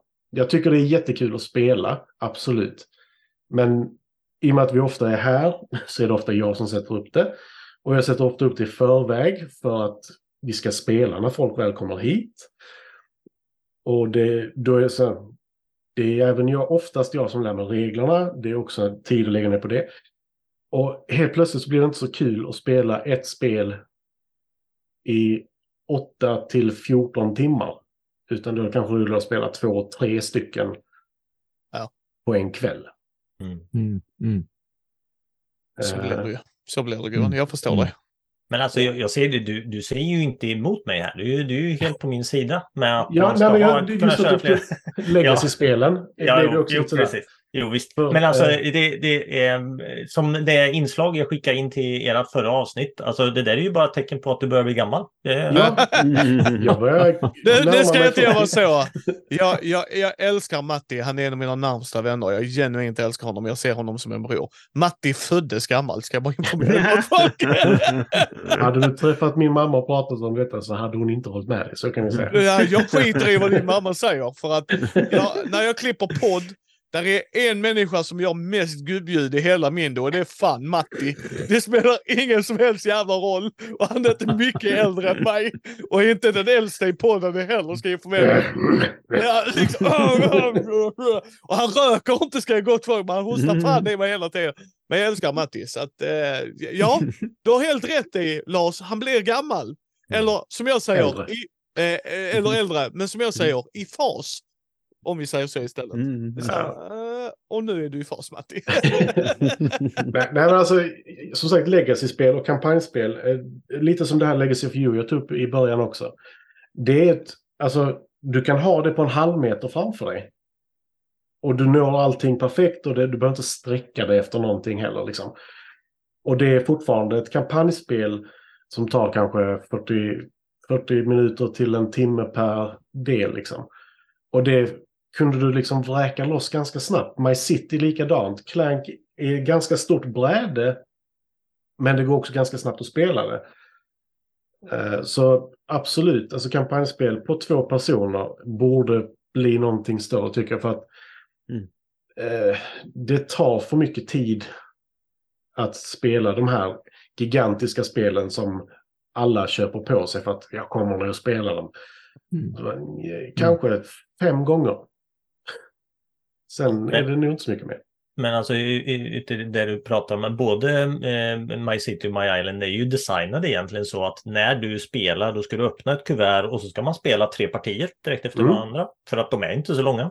Då är det ju också sparar man ju när det gäller här setup och sådär. Men man får en, en upplevelse med lite skruvade saker och sen kan man lägga bort och sen är det nästa kuvert nästa gång. Ja, för vi gjorde som så att vi spelade igenom det och sen så gav vi bort det till ett annat par. Så att då var ju liksom två bräden kvar Ja, just det. Mm. och de kunde spela vidare. De fick ju inte Mm. alla möjligheterna som vi hade men det, det var ju vissa brickor som de inte kunde få. Liksom. Okej, Brisse. Den sexiga mannen i Göteborg. Jag tänkte tipsa om en tv-serie som eh, eh, är nog en, det, det blev bland de mest intensiva tv-upplevelser jag har haft faktiskt. Den heter Severance. Eh, och finns väl bara på Apple TV tror jag. Men den går säkert att hitta på andra eh, sätt också. Eh, om det skulle vara så. Nu förstår jag inte Men- vad du menar. Nej. Du kan- googla det. Eh, du kan se, se olika tv-serier. Googla på. Okej. Ehm, nej, men eh, jag, jag, jag ska faktiskt då säga att jag, eh, jag betalade faktiskt för Apple TV för att kunna se tv-serien. Eh, men nu, sen slutade jag då för att jag vill inte se något annat. Så. Men nu måste jag börja betala igen för att säsong två ska ju komma någon gång under 20, nästa år då. Eh, och den måste jag ju se. För, eh, det, det är svårt att prata om den för att eh, man, man, vill, man vill gå in i det utan att veta för mycket om den. Så jag ska liksom inte spoila så mycket egentligen. Eh, men det, det handlar ju i grunden om att, att folk har ett jobb där de eh, som är helt skilt från deras privatliv. Och, och vad det skapar för konsekvenser då. Liksom. Eh, och då menar jag helt skilt, de vet inte ens vad de gör på sitt jobb kontra tvärtom då. Ehm, och det, det, den är, den är liksom absurd, den är bitvis ganska skrämmande och otäck. Eh, och eh, så, sista avsnittet för säsongen, det är nog sagt det mest intensiva tv-upplevelse jag har haft. Det, man satt, jag satt som på nålar verkligen och liksom så här. Eh, och det var eh, fantastiskt gjort. Jättesnygg också, alltså scenografi och, och liksom så här. Eh, vad sa du? Ja, bra producerat. Och, bra, ja, men bra producerat och bra, bra skådespelat och så vidare. Liksom så. Nej, jag, jag, det är bland de bästa tv-upplevelserna jag haft. Jag kan inte vänta på säsong två ska komma. Liksom. Nu är den försenad då på grund av den här strejkerna och sånt som allt annat. Eh, men, men jag, hoppar, jag, jag väntar på när den ska komma. För jag, fantastisk serie verkligen. Jag håller, håller med dig till 100 procent. Jag hade samma upplevelse. Ja, då är... Kul. Alltså, har man inte sett den så ska man se den. Och, och så läs inte om den i förväg, utan gå in i den liksom med bara den information, lilla informationen du har nu, så, så tror jag du får det samma upplevelse som jag hade. Jag funderar på, är, är det, börjar det bli en genre det här med eh, liksom, att man använder kon kontorslandskap som grunden för nästan någon... Alltså för det är ju, det är ju det är väl mest åt sci-fi, men det känns nästan lite som en eh, alltså, saga eller fantasy. Alltså det, det är så surrealistiskt också i Ja. det. Så det är lite svårt att sätta men just att man använder kon ett kontor, Ja. kontorsmiljö för en sån här berättelse. Ja, Det är ju väldigt Kafkaeskt också. Ja, Eh, ja. Det är väldigt Mm. mycket den, den typen av, av, eh, av absurditeter och, och sådär. Hur, det, hur funkade systemet sa du verkligen sådär. ja. Mm. Eh, Så, Mm. Men det känns som man, liksom, man bara skrapar, att det finns en hel värld på något sätt Mm. och man har bara så här skrapat lite, lite, lite. Ja, ja, men verkligen. Mm, verkligen. spännande. Ja. Okej, Thomas. Mm. Jag tipsar om två saker. Dels den här eh, Koriko-upplevelsen eh, med liksom solojournalsmys. Eh, för det är det, nu, nu finns det ju, jag tror att det, det verkligen tog form med den här A thousand year old vampire som nog Mm. var, det kanske inte var den första, just det här att skriva din egen journal, berätta om ditt liv som vampyr. Eh, Men att det åtminstone tog fart där och sen när det kommer lite annat och sånt där och speciellt just den här Koriko också att där kan man, det är lite som att sjunka in i en trevlig berättelse när man tar till exempel och läser en bok. Eh, och att det handlar väldigt mycket om en feelgood upplevelse och det har även han som har skrivit Koriko och hittat på reglerna och sånt där har sagt att det är det han vill åt och det är det jag tycker att man får även av den här eh, Kikis Delivery Service-filmen också, att den är, den är, den är väldigt feelgood liksom. Mm. Eh, så det är som en, en trevlig upplevelse som jag rekommenderar fler också, att vill man liksom bara sjunka in i sig själv lite granna så är det ett väldigt spännande och intressant sätt att göra det på. Och speciellt då, även om man som jag inte, inte har riktigt den fantasin, kanske man är lite orolig över att man, man ska bara fastna där framför sitt tomma papper och så händer det liksom ingenting för att man får liksom inte någon scen som utspelas i huvudet. Det ser bara blankt ut liksom. Så att man, man vänder sig till AI liksom för att ChatGPT bland annat är så himla duktig på att komma på levande beskrivningar som verkligen är detaljerade, som verkligen kan få det att lossna för en. Och det känns som att jag verkligen är i en värld som jag trivs väldigt mycket i, som är just Kikis Delivery Service. Så att det är en rekommendation att titta på det verkligen. Men sen också, på tal om att sjunka in i en berättelse, men med mer audiovisuellt istället, att man tittar på Sound Realms som är utvecklat av två stycken svenskar som är då ljudböcker men äventyrsljudböcker där Ah. liksom du är hjälten. Det vill säga precis som förr i tiden på 80-talet speciellt så var det ju väldigt populärt att man läste eh, solo-äventyrsböcker som Ensamma vargen som var en av de största som blev översatt från engelska som var Lone Wolf-serien som fortfarande pågår och sådär skriven av Mm. Joe Dever, numera övertagen av hans son Ben Dever. Och eh, Sound Realms är precis det. Och det går att ladda ner app då både till eh, Android och till eh, Apple-telefoner, till iPhones eller iPads för den delen och sådär, eh, där man kan få demoversioner av dels den kanske största produkten som är The Fortress of Death och det var på 80-talet ett så här ringa ett samtal för att få en Lone Wolf, alltså en som har varje berättelse uppläst i Just det. telefonen. Mm. Och så ser man trycka på knappar liksom och så här, nu gör jag ett val, nu gör det här valet, nu gör det här valet. Så försöka ta sig så långt som möjligt i det här, i den här stora fästningen där man gick in för att någonting drev en dit och man ville ta med sig någonting därifrån och komma ut. Men den heter ju The Fortress of Death av en anledning. Det är jättemånga olika personer som har sökt sig dit, olika karaktärer med olika mål, men det är otroligt få som överlever att komma ut igen därifrån och faktiskt ha uppnått det de har velat, vad det nu än är för någonting de har sökt där inne. Och det är det man ska göra då i The Fortress of Death, som är den största produktionen de har just nu. Eh, och det är när den väl är släppt på riktigt, de hade nyligen en Kickstarter som var väldigt, väldigt lyckad och de samarbetar då helt enkelt med eh, Ben Dever och hela det teamet, eh, Magnum-teamet som liksom ger ut böckerna nu för tiden för Lone Wolf. Så att man ska återproducera det som fanns då på den tiden när man ringde in och fick det här. Så att nu har de då såklart finpolerat alltihopa. Dels att du har ett bra användargränssnitt på mobilen, men också att man har läst in alla röster på nytt. Man har lagt in ljudeffekter. Allting är i liksom så 360 graders så att det kan komma en ljudeffekt på vänster sida eller höger sida eller från vänster till höger. Om det är någon som promenerar genom ett rum till exempel så kommer du höra det verkligen också mm. på ett så här snyggt vis. Eh, och de har även en annan som en egen produktion, de här två killarna, med någon, någon typ av, som också är fantasy, men de har gjort sin egen fantasyvärld. Och där finns det också flera timmars demo som man kan lyssna på, men det är också en produkt som de tänker släppa framåt i tiden.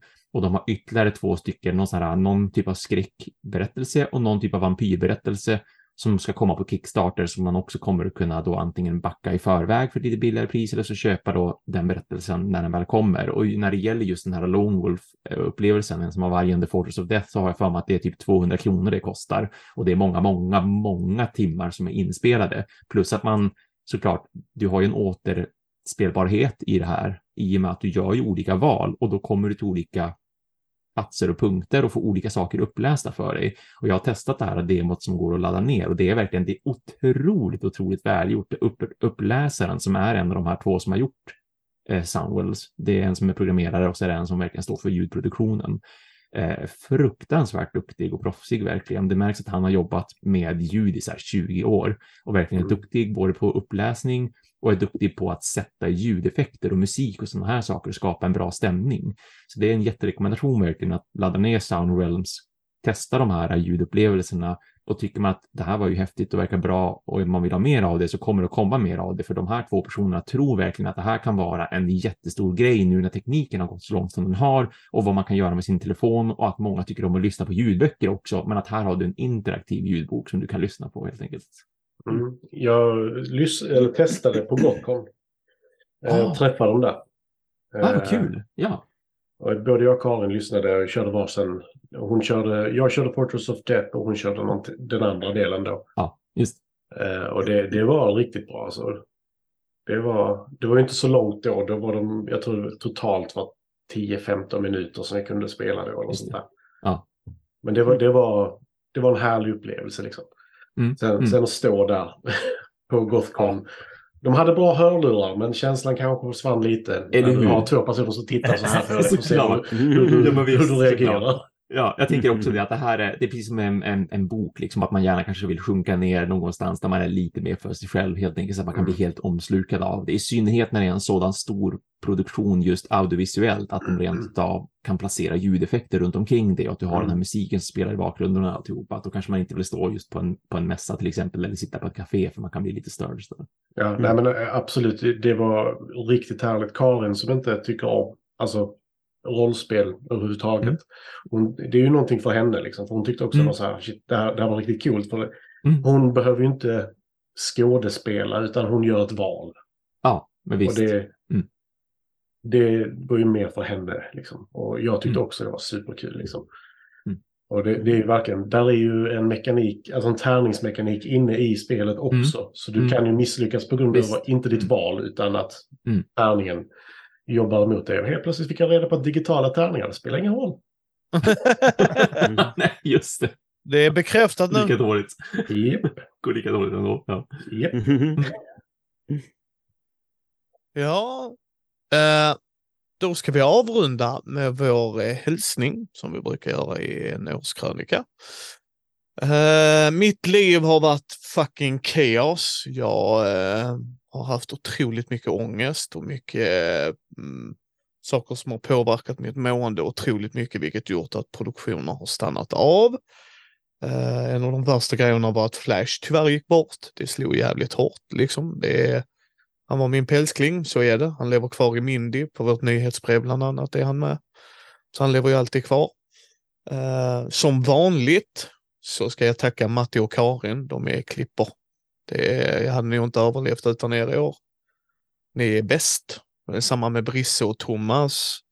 Eh, även Lars har hjälpt till och varit förstående när jag har skrivit varför och saker liksom. Eh, så att, eh, men den största positiva grejen har ju varit kvinnan i mitt liv, Katarina. Jag har träffat en ny person som jag delar min vardag med och som tittar in i det här nördrummet som grabbarna vet att jag har. Eh, och ryggas inte tillbaks utan tycker att det är, ja men gör det dig glad och lycklig så ska du göra det liksom. Eh, och det är, det är jävligt kul. Det är jävligt roligt. Det är jävligt roligt att se. Liksom. Och eh, hon har ju, ska ju få träffa Thomas och Brisse och Lars också, men hon har ju fått umgås väldigt mycket med Matti och Karin och gillar dem väldigt mycket. Och vi ska ju till er på nyår till exempel och hänga med er och, och mysigt och så. Så jag vill slänga ut ett shoutout till Katta liksom. Det har varit svinroligt att lära känna henne och bli kär igen och allt det där goa. Eh, sen en stor fucking shoutout till Malmögänget som också har räddat mig. Och så här, eh, Urban och jag träffas och lunch varje söndag innan. Där vi bara pratar av oss och umgås som vänner. Och sen så går vi och spelar rollspel där eh, jag ska spelleda dem i Horror Orientexpressen efter vi är klara med Shadow of the Dragon Queen. Och eh, det är en sån mastodontkampanj jag har haft i sex år och det kommer att vara sju år för jag fick det när jag fyllde 30. Mm. Så att det är så här, nu, nu är det fan dags att få spela den här mastodontgrejen. Uh, det är liksom, nej, det är så här mycket, mycket kaos och det. Jag hoppas på att nästa år blir mer lugnt för min del. Uh, sen är det roligt att Thomas, alltid roligt att träffa dig gubben. Eh, det var svinkul att få träffa dig Lars. Fucking, ehm, och jag tyckte, ehm, jag tyckte det var så jävla roligt för att vi bara vibade så bra. Det var, träffa Lars var lite som när jag träffade Brisse första gången. Är så här, men jag har känt Lars jättelänge. Det är väl inga problem alltså. Men man har inte det. Men vi bara var så bra allihopa. Utan det var så här, ett gäng polare satt och spelade ett spel. Jag tyckte jättesynd om killen från LO. Liksom så här, vad är det här för jävla idioter? Han har suttit och spelat det här säkert med jättemånga familjer och det så här. Ja, det här är ett samarbetsspel. Och så så här, så det var så här, hans blick var, för det första ska också tilläggas, han sa det här är ett relativt lätt scenario. My ass att det var ett relativt lätt scenario. För hänger det bara på att du ska rulla på tur, då är det fasiken inte lätt. Och så hjälpte det ju inte då att jag, jag och Matti då när eh, Lars och eh, Brisse och Robert då, men vi klättrar upp för den här backen, det blir jättebra. Så står jag och Matti och häller ut olja där uppe liksom. Inte medvetet, vi spiller. ja, vi precis, vi spiller liksom, alltså det var så här sinnessjukt hur dåligt det var. Och jag tror det var då Lars sa, så, ni skojar ju inte, ni har ju nämnt i podden att ni slår som skit. Och bara, ja, det är inte så. det är liksom inte en gimmick, det är så vi kan inte rulla för att rädda vårt liv alltså. så att, eh. Mm. Eh, och sen till alla lyssnare, alla vi har gjort grejer med. Alla i Mindy-familjen såklart. Men det, det är liksom så här, jag älskar denna hobbyn. För att jag träffar likasinnade människor. Och eh, som du sa där, att bara stå och prata med någon på en kö i Essen och kunna prata spel, att det är den gemensamma nämnaren är så härligt. Jag tycker det är så jäkla nice. Mm. Eh, det är jäkligt fin hobby liksom, eller när lyssnare hör av sig eller andra kreatörer hör av sig och tycker att fasiken, det här var jättekul. Och... Så tack till er alla, verkligen tack från mig. Så att det har varit ett intensivt kaosartat år och eh, det lär nog nästa år också bli, fast förhoppningsvis mer positivt kaosartat år. Mm. mm. Så, vi, så det är mina avslutande ord. Har eh, Lars något han vill fylla i med? Oj, alltså... Mm, eh, nej, men, eh, om jag ska säga det sista när det gäller mitt år. Jag, jag, jag, eh, har ju varit bortskämd tycker jag med ett väldigt bra spelår och en stor anledning till det, det är ju min familj. Alltså jag har ju aldrig spelat så mycket med min familj som jag har gjort i år. Eh, mm. Jag tittar i min, jag, jag, är en sån här som loggar allting och jag kan se, jag har spelat nästan 200 olika spel. 130 eh, mm. som är nya för mig och mm. alltså över, över 130 partier av allt det här är ju med fru och barn. Eh, mm. Det är ju de mm. som är de stora. Så att det, Eh, och det har varit, eh, som, som vi nämnde innan vi började spela in, jag tycker det har varit så många bra liksom, intro och startspel. Så det har varit väldigt mycket roligt att uppleva det. Sen är jag också väldigt tacksam för att jag har eh, i ett kompisgäng har vi börjat spela väldigt mycket turneringar på Board Game Arena. Så det har också fyllt ut mycket eh, av, till, fått eh, hålla igång och spela mycket favoriter igen och sådär. Så det tycker jag har varit eh, väldigt roligt. Um, sen i, i år så min kanal nådde eh, en halv miljon visningar här i somras. Vilket oh, var en sån här milstolpe som eh, har, har varit väldigt kul. Jag har haft mycket med, med det nya jobbet, men jag kan, har fortsatt och släppt en film varannan vecka och det rullar på. Eh, så det, det känns fortfarande kul och det känns också då som en, en, en bonus på det här. Som, det som börjar bara med att jag gjorde videor inför att jag skulle spela med kompisar har blivit att jag då ja, men, lärt känna er och kommer få vara med på Retail Day. Och liksom, det har lett till massa andra kontakter och det, det är ju ingenting jag tar för självklart utan jag är väldigt tacksam för att, att man får vara involverad i, i det man tycker är roligt eh, på, på ett sätt som, som Alltså, jag vet att 15-åriga Lars skulle vara väldigt avundsjuk på 40-åriga Lars. För att man, att det, det är så, man, man, får träffa folk, det kommer hem spel utan att jag ber om det och sen så får man liksom vara, vara i hobbyn på, på ett mm. sätt. Så att, eh, mm. mm. det, det, är roligt, eh, hur ska man säga, just det här om man, om man bestämmer sig för att vara kreativ eh, och engagerad i det man är intresserad av så, så öppnar sig alltid världar, mm. vilken hobby det än är. Ja, Håller helt med. Matti? Eh, jag sa ju tidigare att eh, jag inte är så mycket, träffar mycket folk i mycket grupper och sådär. Samtidigt så har jag ju träffat, i år har jag ju träffat alla er. Kristoffer eh, som var här tidigare också. Ja. Jag träffade Maja, jag träffade, eller eh, Maja träffade jag faktiskt inte. Jag träffade ja. Amanda. Ja. Och jag träffade Mia. Ja. På Gothcon.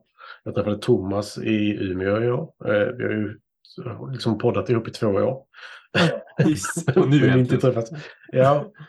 Och Brisse och vi träffades ju på både Gothcon och på B, B, BSK året innan dess. Och så har du, har du varit här också. Mm. Eh, så vi har ju träffats flera gånger. Så eh, det, det har varit superkul faktiskt. Och mitt intresse för brädspel växer ju fortfarande. Vilket är, trots mina gubbljud, faktiskt väldigt underhållande. du är Men, alltid äh, underhållande, Matti, så är det bra. Ja, det får jag väl hoppas. Någon lyssnar i alla fall. Uh, nej, men uh, det har varit ett superkul år uh, från början till slut. jag har ju inte varit på en enda brädspelsmässa innan.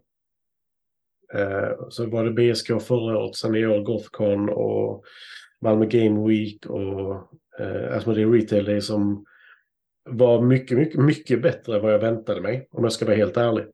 Mm. Det var faktiskt riktigt kul. Och det har varit ett bra spelår. Jag öppnade med att jag nog bara hade spelat sju nya spel som kom från år, men jag tror nog att jag är närmare 20 om jag ska vara helt så här nu när jag tänker efter lite. Mm. Och det är bara nya spel i år. Sen har det varit nya spel för mig också. Mm. Eh, och hittar alltid någonting nytt kul. Eh, svårt att gallra. Mm. man, man måste gallra men det, det, är svårt och ibland så, som nu till Brisse. Att Legacy of You, jag tyckte verkligen det var en superupplevelse. Och du var lite så här, ja ah, men jag är nog lite sugen på det. Absolut, jag är klar med det. Mm. Eh, att kunna sprida det är faktiskt väldigt kul. Jag hade faktiskt eh, ett par över i helgen som bor här omkring som eh, vi bjöd hit, eller de bjöd egentligen in sig själva, eh, till en brädspelskväll. Och de bara så ja men vi spelar någonting, vi spelade Great Western Trail och Architects of the West Kingdom. Ja. Och båda två bara så här, fantastiska spel sa de, det här vill vi göra om. Mm. Och bara så här, de spelade mycket Terraforming Mars. Eh, som Kristoffer sa innan också. Så det, det, det finns fler gömmor. Eh, jag brukar ju inte vara sådär jättesugen på att öppna upp för främlingar. Men jag har också insett att det finns mycket kul i att göra det. Mm. Ja. Eh, så det, det, kan jag ha som avslutningsord. Var inte som jag, var en bättre jag. Jag ska också eh, informera er om att när Matti väl öppnar upp, Matti är väldigt privat av sig, Eh, så eh, när han väl gör det så känner man sig otroligt delaktig, både han och Karin. De vill aldrig stå i fokus, utan de är väldigt, så här, väldigt timida och privata människor. Men eh, det är några människor jag alltid kommer att uppskatta. Det är som jag säger, Matti är som min bror. Jag räknar honom som familj, liksom så är det. Det gör jag med Thomas och Brisse också, men liksom, de vet hur mycket Matti betyder för mig. Det är liksom, vi träffas stora högtider, vi hör av oss till varandra någonting bra eller dåligt händer och så. Så det är Mm. alltid roligt att se när så här, eh, Br- Brisse sa det, men det är så sjukt roligt när de säger att du är en sån brädspelsinfluencer. Det är ungefär, ungefär om par med att säga liksom, alltså det, det var nog ett av de värsta grejerna Matti kunde höra. För han ryggar precis och så här, här är någonting du inte tål. Åh! Liksom, oj, oj, oj. Jag tål inte. Alltså, det, nej, det, det, var, det var ro- jag, jag tror inte någon av oss ser oss som influencers på det sättet. Det heller inte så. De, de har ju rätt på ett sätt, det förstår jag, men det är inte så här Bianca Ingrosso-influencer, utan så här, vi gillar spel och pratar om det, men medan Matti, det var, det var som att kasta vigvatten på en vampyr liksom. så eh, Matti är bäst. Är helt opartisk kan jag säga. Det är ni alla också. Men... Okej, Brisse, my man. Ja, jag, jag har väl inte mycket att tillägga. Jag håller med alla föregående talare så att säga. Men eh, jag, jag har också insett att jag har spelat mycket med min familj i år. Jag tror att vår dotter, hon är sju nu. Eller sju och ett halvt eh, är viktigt då för henne. Ja. Eh, och, ehm, och nu börjar hon be om att vi kan vi inte spela spel ikväll och sådana saker. Och det är Ja. jätteroligt att få, Mm. få den upplevelsen. Så där. Sen så är det Mm. fortfarande väldigt simpla spel om man säger det. Och jag, för att vara den spelnörden jag är så har jag nog en dotter som inte alls är särskilt liksom be- bevandrad i... Man hör, du vet, folk prata om att liksom, ah, men min sexåring kan spela Twilight eh, Imperium och sådär. Liksom, och bara, bara, ja, jag ska vara glad om vi kan spela liksom King Domino spelade vi häromdagen. Eh, så, det, men det, det, det, det är på väg åt rätt håll liksom. Eh, men jag har alltid haft en inställning till att jag vill inte tvinga henne att spela spel, utan bara för att det är mitt intresse så behöver det inte vara hennes intresse. Nej. vill hon göra det så blir jag väldigt glad för det och det, vill hon nu liksom. Så att, eh, det är jätteskoj. Eh, och, och jag håller verkligen med det ni säger om att så här, det, det, det är en fantastisk hobby där man kan träffa liksom ja, men likasinnade och, och som, ja, men som jag, så det här, den här tysken som jag träffade i kön när vi stod och skulle köpa Nukoso Dice, liksom, vi stod där en halvtimme och, och jag, jag kan tycka sånt, precis som du säger Matti, att jag tycker det kan vara lite jobbigt med stora folksamlingar och du vet, så här, be, behöva prata med folk. Liksom. Men ibland så är det så att har man bara det här gemensamma intresset så kan man bara glida in i det liksom. Och vi hade Mm. supertrevligt. Eh, Dennis hette han eh, och, och vi, vi hade ett superbra samtal. Liksom. Han berättade om sina upplevelser och han hade jobbat lite grann som i, i bås för något företag då. Så han kunde, jag fick lite så här, inblick i utställarsidan av det som jag inte liksom hade tidigare. Så där, som han hade lite ja, men, eh, inside information och sånt. Då. Så det var jättespännande. Och så där med, med um, um, Tardis Games och sånt. Då. Det var ju en, en, en revelation för mig att få det. Liksom. Eh, och bara liksom det att, att, lära, hur mycket fantastiskt folk man lärt känna genom den här hobbyn. Och, och även har fått chansen, som jag sa då förut, jag fick träffa Reint Knizia. Jag, fick, jag träffade eh, Chen Phillips och fick byta några ord med honom Mm. nere i, i Essen. Liksom och det är fantastiskt bara att få, få den chansen att träffa någon som man, vars spel man spelat och, och eh, ja, men bara byta några ord sådär. Eh, Så att ja, nej, det, det är en fantastisk eh, eh, hobby vi håller på med. Jag hade inte känt någon av er om jag inte varit hållit på med detta. Liksom. Och det är jag ju väldigt glad att jag har lärt känna er. För ni är ju är, är väldigt nära vänner. Eh, och Ja. fina vänner som jag uppskattar väldigt mycket. Så att det, det är fint. Ja. Mm. Ja, jag håller helt med. Det är, Mm. det är en underbar resa att göra. Med underbara människor. Vad tycker du Thomas? Vad är dina sista hälsningar? Mm, jo, en, en underbar resa. Jag har också haft lite kaotiskt då förstås i och med att jag gjorde då såklart den här flytten framför allt till Warszawa.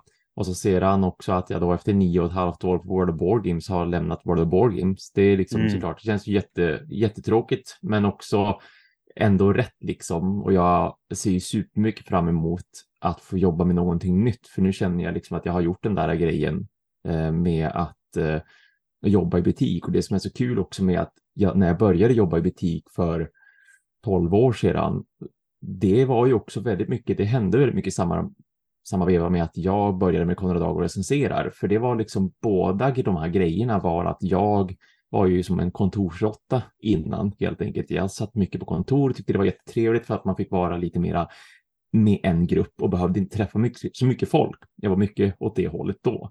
Men sen tyckte jag att det var tråkigt. Jag behövde träffa människor och jag såg fram emot det. Och då var ju Konrad Ago recensera också en sån här grej att jag ville liksom nå ut och jag ville börja prata med folk. Och även om det inte var direkt kontakt utan jag pratade till en kamera så kändes det fortfarande som någonting mera öppet än vad jag var van vid sedan tidigare. Och sen ledde ju Kunna Dag och recenserar också då till dels jobbet på World of Board Games och att få jobba i butik på det viset och få träffa så många nya människor. Men sen också att jag blivit bjuden till konvent och träffa människor och att jag har varit på någon retail där, här och där och liksom träffat den typen av personer också. Och att jag har fått vara på mässor och sånt där och varit inbjuden och att man har varit en del av vad som händer bakom kulisserna. Så att det har varit en superkul resa det som har hänt under alla de här åren, men jag ser fram emot att få göra en annan resa här och nu också, så att jag är jag är ändå peppad. Dessutom speciellt när det liksom märker av att för tio år sedan exakt så gjorde jag lite samma sak, men att jag flyttade till Japan och började plugga japanska för att det var det jag kände var intressant då. Och även då den här grejen med att nej, men nu, nu kliver jag utanför min comfort zone. Jag har typ bara varit i Sverige, Finland, that's it, på riktigt för tio år sedan. Mm. Men plötsligt så skulle jag iväg till Japan och liksom verkligen helt någon annanstans och inte ta med mig kompisar eller någonting utan bara, nej men nu sticker jag iväg dit och så får vi se hur det går och så försöker jag lära mig lite mer japanska så får jag träffa folk där helt enkelt. Och nu gör jag någon slags ändå så en grej här också att nej men nu sticker jag iväg, nu lämnar jag Sverige, nu ska jag bo i Polen ett tag istället och så ska jag liksom hitta ett helt annat jobb eh, och få syssla med 3D-modellering som jag tycker är superintressant och är jätteroligt verkligen. Så får vi se vart han det bär egentligen någonstans. Mm. Så sen, det, det som jag ser fram emot med just brädspelen, det är ju som jag sa innan också, det här kontakten som vi ändå kommer att hålla, att vi kan spela just på Board Game Arena. För att här så ser jag fram emot att få fokusera lite grann på min backlog, framförallt med solospel som jag ändå har upptäckt och spelat mer och mer och mer av och ser fram emot att få spela ännu mer av också. Men att jag ändå bibehåller någon slags kontakt där jag spelar spel med andra, framförallt online så här till en början, medan man försöker bara allting ska bara lugna ner sig här eftersom det fortfarande är någon slags flyttkaos här. Mm. Eh, och med speciellt alla veterinärsbesök som jag har haft, herregud med våra katter, det har varit väldigt stressigt med den saken också, är fortfarande stressigt och ganska stora saker som har hänt där också. Men eh, då har man alltid den här hobbyn och de fina vännerna som man kan luta sig tillbaka på och speciellt just på det här viset online. För jag har ju även som eh, Micke känner sedan tidigare, Ingmar till exempel, mm och hans flickvän Matilda och sen en kompis, gemensam kompis, eh, Kenny i Umeå. Vi sitter och spelar på Steam och har gjort det i flera år eh, och spelar ganska ofta. Liksom. Det har hänt allt från en gång i veckan till tre gånger i veckan och det gör vi ju fortfarande också. Så de är också liksom en koppling tillbaka till Sverige och en, den här kopplingen att få göra någonting gemensamt och sitta och skratta och spela och prata och sådär. Så att det, jag har ju fortfarande kvar det också. Så jag ser enormt mycket fram emot 2024 av den anledningen. Allt som ska hända som är kopplat till vad som händer här, men samtidigt också att få åka och göra de här äh, resorna såklart tillbaka till Sverige också, hälsa på sina, sina vänner, men också sitta så här och som vi brukar göra, och sitta och både prata och spela också på, på Game Arena. Det ska bli jätteroligt. Så jag är peppad på 2024 av den anledningen. Mm. Ja, det är jag alltså, också. Eh, jag måste ju flika in det, jag vet inte om jag har sagt det förut, men det är ju, om, om vi nu ska prata om hur saker är sammanlänkade, jag kan ju kategoriskt säga att eh, eller det spelarkanalen hade ju inte funnits om inte Konrad Argo recenserar hade funnits tidigare. Just det, ja. det, det är ju det var ju någonting jag tittade på när jag var ganska ny i hobbyn och som helt klart var så här att, att det ens fanns som ett alternativ att göra en sån kanal. Ja. var ju mm. för att du fanns. Mm. Så, mm. Eh, sen så kunde inte jag göra det du, du gjorde, utan eh, jag gjorde den delen som, som jag tyckte var rolig och fokusera mm. på liksom en annan grej. Men det är, mm. det är verkligen så att man inspirerar och eh, på olika sätt gör det ja. till sin egen grej.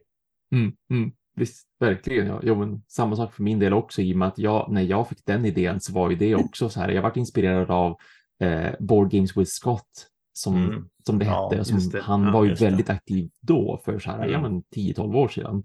Ja. Eh, och så sedan såklart också liksom Dice Tower som ändå eh, var ju ganska stor då och sen har ju det sprungit iväg också. Alla de har ju blivit liksom någonting annat så. Men det var ju samma sak där också. Man börjar titta på någon man blir inspirerad och så tänker man att men det där skulle ju vara ganska kul att göra någonting eget av. Mm. Och så, och så ja, är det som det är och så här är man nu. Mm, mm. Ja, jag tycker det är jäkligt spännande. Uh, en Johan, en kompis till mig, frågar hur träffade du Matti? Han tävlade i Mindy. Det är så det var liksom. Och sen så, så bara liksom, det, det, katter tycker det är skitroligt när vi bashar varandra ju liksom. Eller, med både Matti och jag har lite svårt att somna. Både, bägge våra partners har jättelätt att sova. Och när jag sa det att eh, Katta räcker att hon lägger huvudet på kudden så somnar hon. Och det finns inget roligare att se Matti när han är helt likgiltig. För att ja, det är få människor jag känner som kan vara så. Han bara, kul. Så att nej, men det liksom börjar ju så. Uh, Mm. Brisse inspirerar ju mig liksom att Vems tur är det tycker jag är jätteroligt att lyssna på. Att du recenserar eh, liksom så här och sen mellan turerna då med Johan där ni bubblar om ämnen eller att Lars går igenom reglerna. Det gör ju att vi i duell och Mm. duett kan ju så här. Eh, jag kommer inte gå så här, det här är basics, här, kolla Lars video. Alltså det är så här, Mm. du- du får det gist it. Jag kan inte gå in på alla detaljer men låter det här intressant så har Lars gjort en jättefin video på det liksom. Mm. Eh, Mm. Och ibland när vi sitter där så här, jag pallar inte läsa reglerna jättemycket. Så här, vi läser, så ser vi liksom, det ska ändå vara en recension. Vi läser reglerna. Nu har jag flera frågor, då går vi in och kollar Lars video. Så. Mm. Mm. och så säger vi det liksom så här, nu fick vi kolla Lars video, det funkar inte. Så här, Mm. Men det är ett jättebra komplement vi länkar här i. Ehm, och jag tycker det är jätteroligt att se olika, och att Brisse, jag läser alltid dina recensioner i Fenix. Mm. Jag tycker det är så här, eller dina, eh, som Knitche-intervjun var jätteintressant att läsa liksom. Och, Mm, Kul. så att, eh, nej, och det är roligt att se andra poddar som dyker upp, för det gör det. Mm. Eh. Bitter och tysk Mm. är ju fortfarande en favorit, framförallt deras julspecial. Jag ser fram emot Ja, deras jul. Det är det bästa på hela året. Ja, liksom, ja, men typ. Alltså det är så här, ena året då pratar vi syntar och man bara absolut gubbar, gör det. Har noll intresse för syntar och inga problem med det, men det var så här, det är inte min genre. Eh, och sen så här, nu ska vi recensera pepparkakor. Ja, ja. Och sen Nej, det är fantastiskt. och, och förra året så här, då är inte ens vi med, då är det några andra. Ja, det, ja. bara, det är så jävla bra, det är så jävla bra. Och Björn, shoutout till dig Björn. För jag fick träffa honom för första gången och sitta och spela spel med honom. Och tycker man Björn låter som en riktigt riktigt rolig herre i bitter och tysk. Då är det, det är inte ens i närheten av hur han är live. Han är väldigt charmig, väldigt rolig, väldigt så här. Det är roligt att sitta och spela med honom och hans vänner liksom. Och, nej, alltså det var så här, det var liksom en fröjd liksom att se. Och jag tycker det är så Mm. roligt att det är så olika delar av vår hobby. Och att, eh, Jag lyssnade på P2 med Karin när vi var på väg hem en gång. Så bara satt vi och lyssnade på radio bara för att få en liten paus. Och så bara, jag känner igen den här rösten. Mm. Jag satt Alexander. här, satt här där och bara började prata jazz. Jag bara, Yes. "Ah." Nej, så Jag, jag träffade ju en kille som heter Mats på um, Brädspelsmanian igår. Eh, och han sa att han hade suttit och kollat på kontrapunkt. Eh, och helt plötsligt var ju Alexander Freudenthal med där också. Så han bara, vad händer nu liksom? Ja, det är väldigt kul. Och just det, det hände ju efter det julavsnittet med syntarna. Och då Mm. satt jag bara, ja men det, detta är ju två, det spelar ingen roll vad de gör. De, de hänger sig till det 100 procent liksom. Ja. Det spelar ingen roll. Jag, jag känner några sådana också som, ja, jag ska börja spela golf. Och sen så nästa vecka så kommer de liksom kittade till tänderna i bara golfgrejer och har köpt 12 böcker som de har läst om att spela golf. Och, bara, och det, det är ju hur härligt som helst att träffa sådana människor. Mm. Och det är, varje gång man pratar med någon som brinner om någonting så Mm. spelar det ingen roll vad det är. Nej. Utan det är Nej, men det- ja. kul att lyssna. Helt Mm. klart. Mm. Jag tyckte också det var liksom så väldigt eh, intressant just när man ser olika delar vi gör. Liksom, Matti och jag recenserar, det gör ju inte du eh, Lars. Nej. Utan du liksom bara går igenom spelen liksom och jag tycker Mm. det är så intressant. Liksom. Så, Mm. Sen kan vi ju prata alltså så här off. Det, det kan man göra ju liksom. Men det är samma med, med Brisse när du kör dina första intrycket där. Alltså det blir ju det liksom, vems tur är det liksom så här att ja, det här får vi spela mer och så kan man prata med dig så här, så jävla bra spel. Jag vet att jag inte Mm. tyckte det i första grejen där, Mm. liksom. Det är så jäkla bra spel. Ja, men verkligen. Sånt, sånt vänder ju ibland det absolut efter första. Första intrycket kan vara jättenegativt och sen blir det, växer det mer. Och tvärtom, att man, man älskar spel första gången, sen så spelar man det mer och märker att här fanns det inte så mycket att hämta förutom utöver den där första Nej. upplevelsen. Att det, Mm. så så det, det går ju Mm. verkligen åt båda håll. Men det märker man ju i duell eller duett också. Där är ju vissa spel som när jag så här, en vecka senare tänker tillbaka på det. Så bara, Nej, men det var nog kanske bättre än vad jag tyckte Mm. då. Ja. Mm. Ja, men så är det ju. Ja. Så tack alla som har hängt med. Tack för att Mm. ni närvarade idag, mina vänner. Eh, ni hittar länkar till Lars och till Brisse som vanligt i shownoten och till Kristoffer. Eh, och eh, jag ser fram emot få träffa er. Ja, Matti kommer jag träffa. Eh, Thomas kommer jag se till att träffa.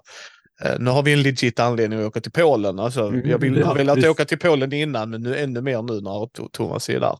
Uh, Brisse kommer jag se mer av, så att det, vare sig han vill eller inte så kommer, eh, kommer jag staka honom och sitta där bara kom igen nu gubben." Och samma med Lars, det ska vi se till. Eh, om inget annat så åka förbi. Det borde vi kunna lösa tycker jag. Så uh, får ni ha en fortsatt trevlig kväll mina vänner. Och så eh, Samma. Detsamma. Hoppas jag att ni får en fröjdefull jul var ni än må fira och så. Mm. Ha det gott nu mina vänner. Ha det gott. Ha det gott. Tack för bra. idag. God jul! Tack. God jul. gott nytt.